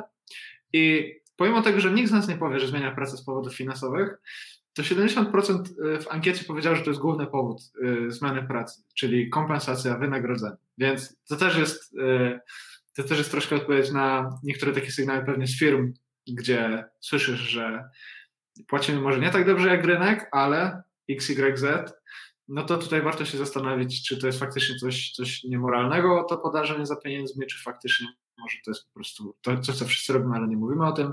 Nie wiem, co Kasiu myślisz na ten temat. Temat pieniędzy zawsze jest taki, taki lekko niekomfortowy, co? Yy, właśnie, a to też, to też jest bardzo kulturowe, mam wrażenie, bo, yy, bo jednak... tak. Ja się nauczyłam w Wielkiej Brytanii, jakby jest większa otwartość, to nie jest taki temat tabu i nie jest to takie mhm fopa, żeby o tym wspomnieć. Mm, na pewno bym powiedziała, że badań odnośnie motywacji ludzkiej w ogóle jest tak, że pieniądze nas nie motywują, natomiast ich brak nas demotywuje.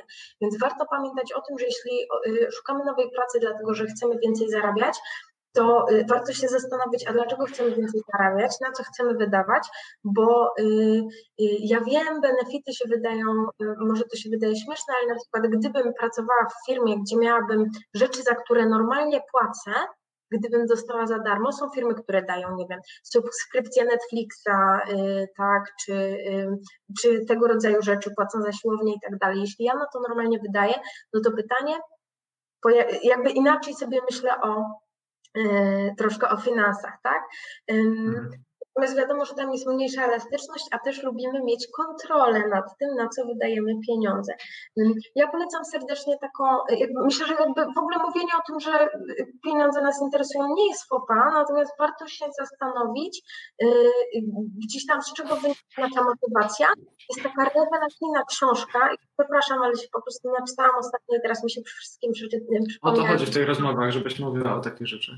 Yy, jest taka książka, która jest zatytułowana Dlaczego motywowanie ludzi nie działa i co działa. I e, w tej książce mm, jest właśnie informacja o tym, tak naprawdę tam jest, y, ona jest napisana w oparciu o takie nowe badania o motywacji.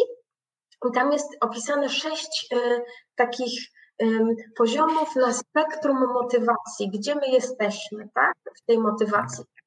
Bo autorka pisze, to nie jest tak, że ludzi trzeba motywować. Ludzie są zawsze zmotywowani i to fajnie, żebyśmy sobie też uświadomili.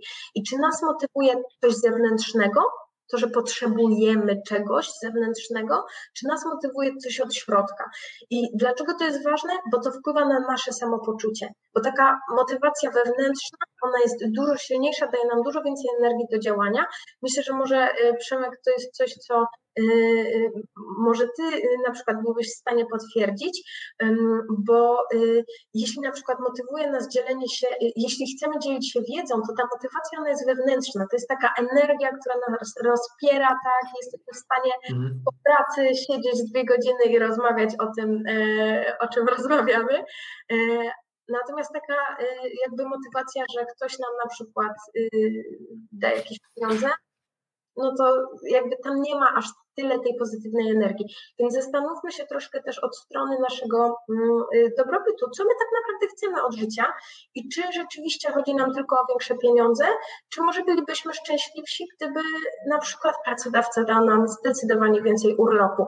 Tak, to oznacza, że za godzinę przy tej samej stawce zarobimy tyle y, y, tam więcej, tak? Natomiast generalnie to nie jest to samo, bo gdzie indziej mamy priorytet, bo priorytet nie jest na chcę pieniądze i chcę kupować rzeczy, tylko priorytet jest na chcę czas i chcę zadbać o siebie. Więc to taka myśl, natomiast zdecydowanie powinniście otwarcie rozmawiać o, o finansach też z rekruterami, no albo można zdecydować się grać w grę rekrutacyjną, jakbym to nazwała, i powiedzieć, że po prostu y, szukam dla siebie nowego wyzwania. Nowego wyzwania i owocowych czwartków. Tak, ale chyba nie powiedzieliśmy o tym dostatecznie mocno. To nie jest tak, że już Bóg wie, jak to musimy rozwijać, ale mm, mówiliśmy o tym, że e, róbcie research związany z firmą, ale po pierwsze zastanówcie się też wcześniej, o co Wam właściwie chodzi i to jest może szersze pytanie, nie tylko o co Wam chodzi w tej pracy, ale może o co Wam chodzi w życiu w ogóle, jakie wartości wyznajecie, tak, na co chcecie zwracać uwagę, bo dopiero jak zgracie to z tym, co wyznaje firma, no to tutaj macie szansę na, na prawdziwe rezultaty, tak? Jeśli po prostu wymiecie jakąś część z tego równania, no to, no to zawsze czegoś będzie brakować. I na przykład z perspektywy programisty mogę powiedzieć, że jest mnóstwo ról, które wymagają zupełnie różnych kompetencji w tym naszym świecie, a podpisalibyśmy je jako, wiesz, y, praca w świecie IT. No ale mhm. jeśli jesteś y, osobą, która ma więcej rozmawiać z ludźmi, to nie będziesz się tak czuć komfortowo jako y, introwertyk, będąc na takiej pozycji, w przeciwieństwie z na przykład ekstrawertyków, którzy naturalnie mają, wiesz, w, w sobie wychodzenie do ludzi, interakcje z innymi. Tak samo jak, nie wiem, jesteś, jesteś gdzieś w jakimś zespole, który, który tworzy platformę, jakiś, jakiś core team e, i wszystkie inne zespoły produktowe cię atakują, a ty nie masz w sobie gotowości na to, żeby przyjmować te komentarze, to też ci będzie po prostu ciężko.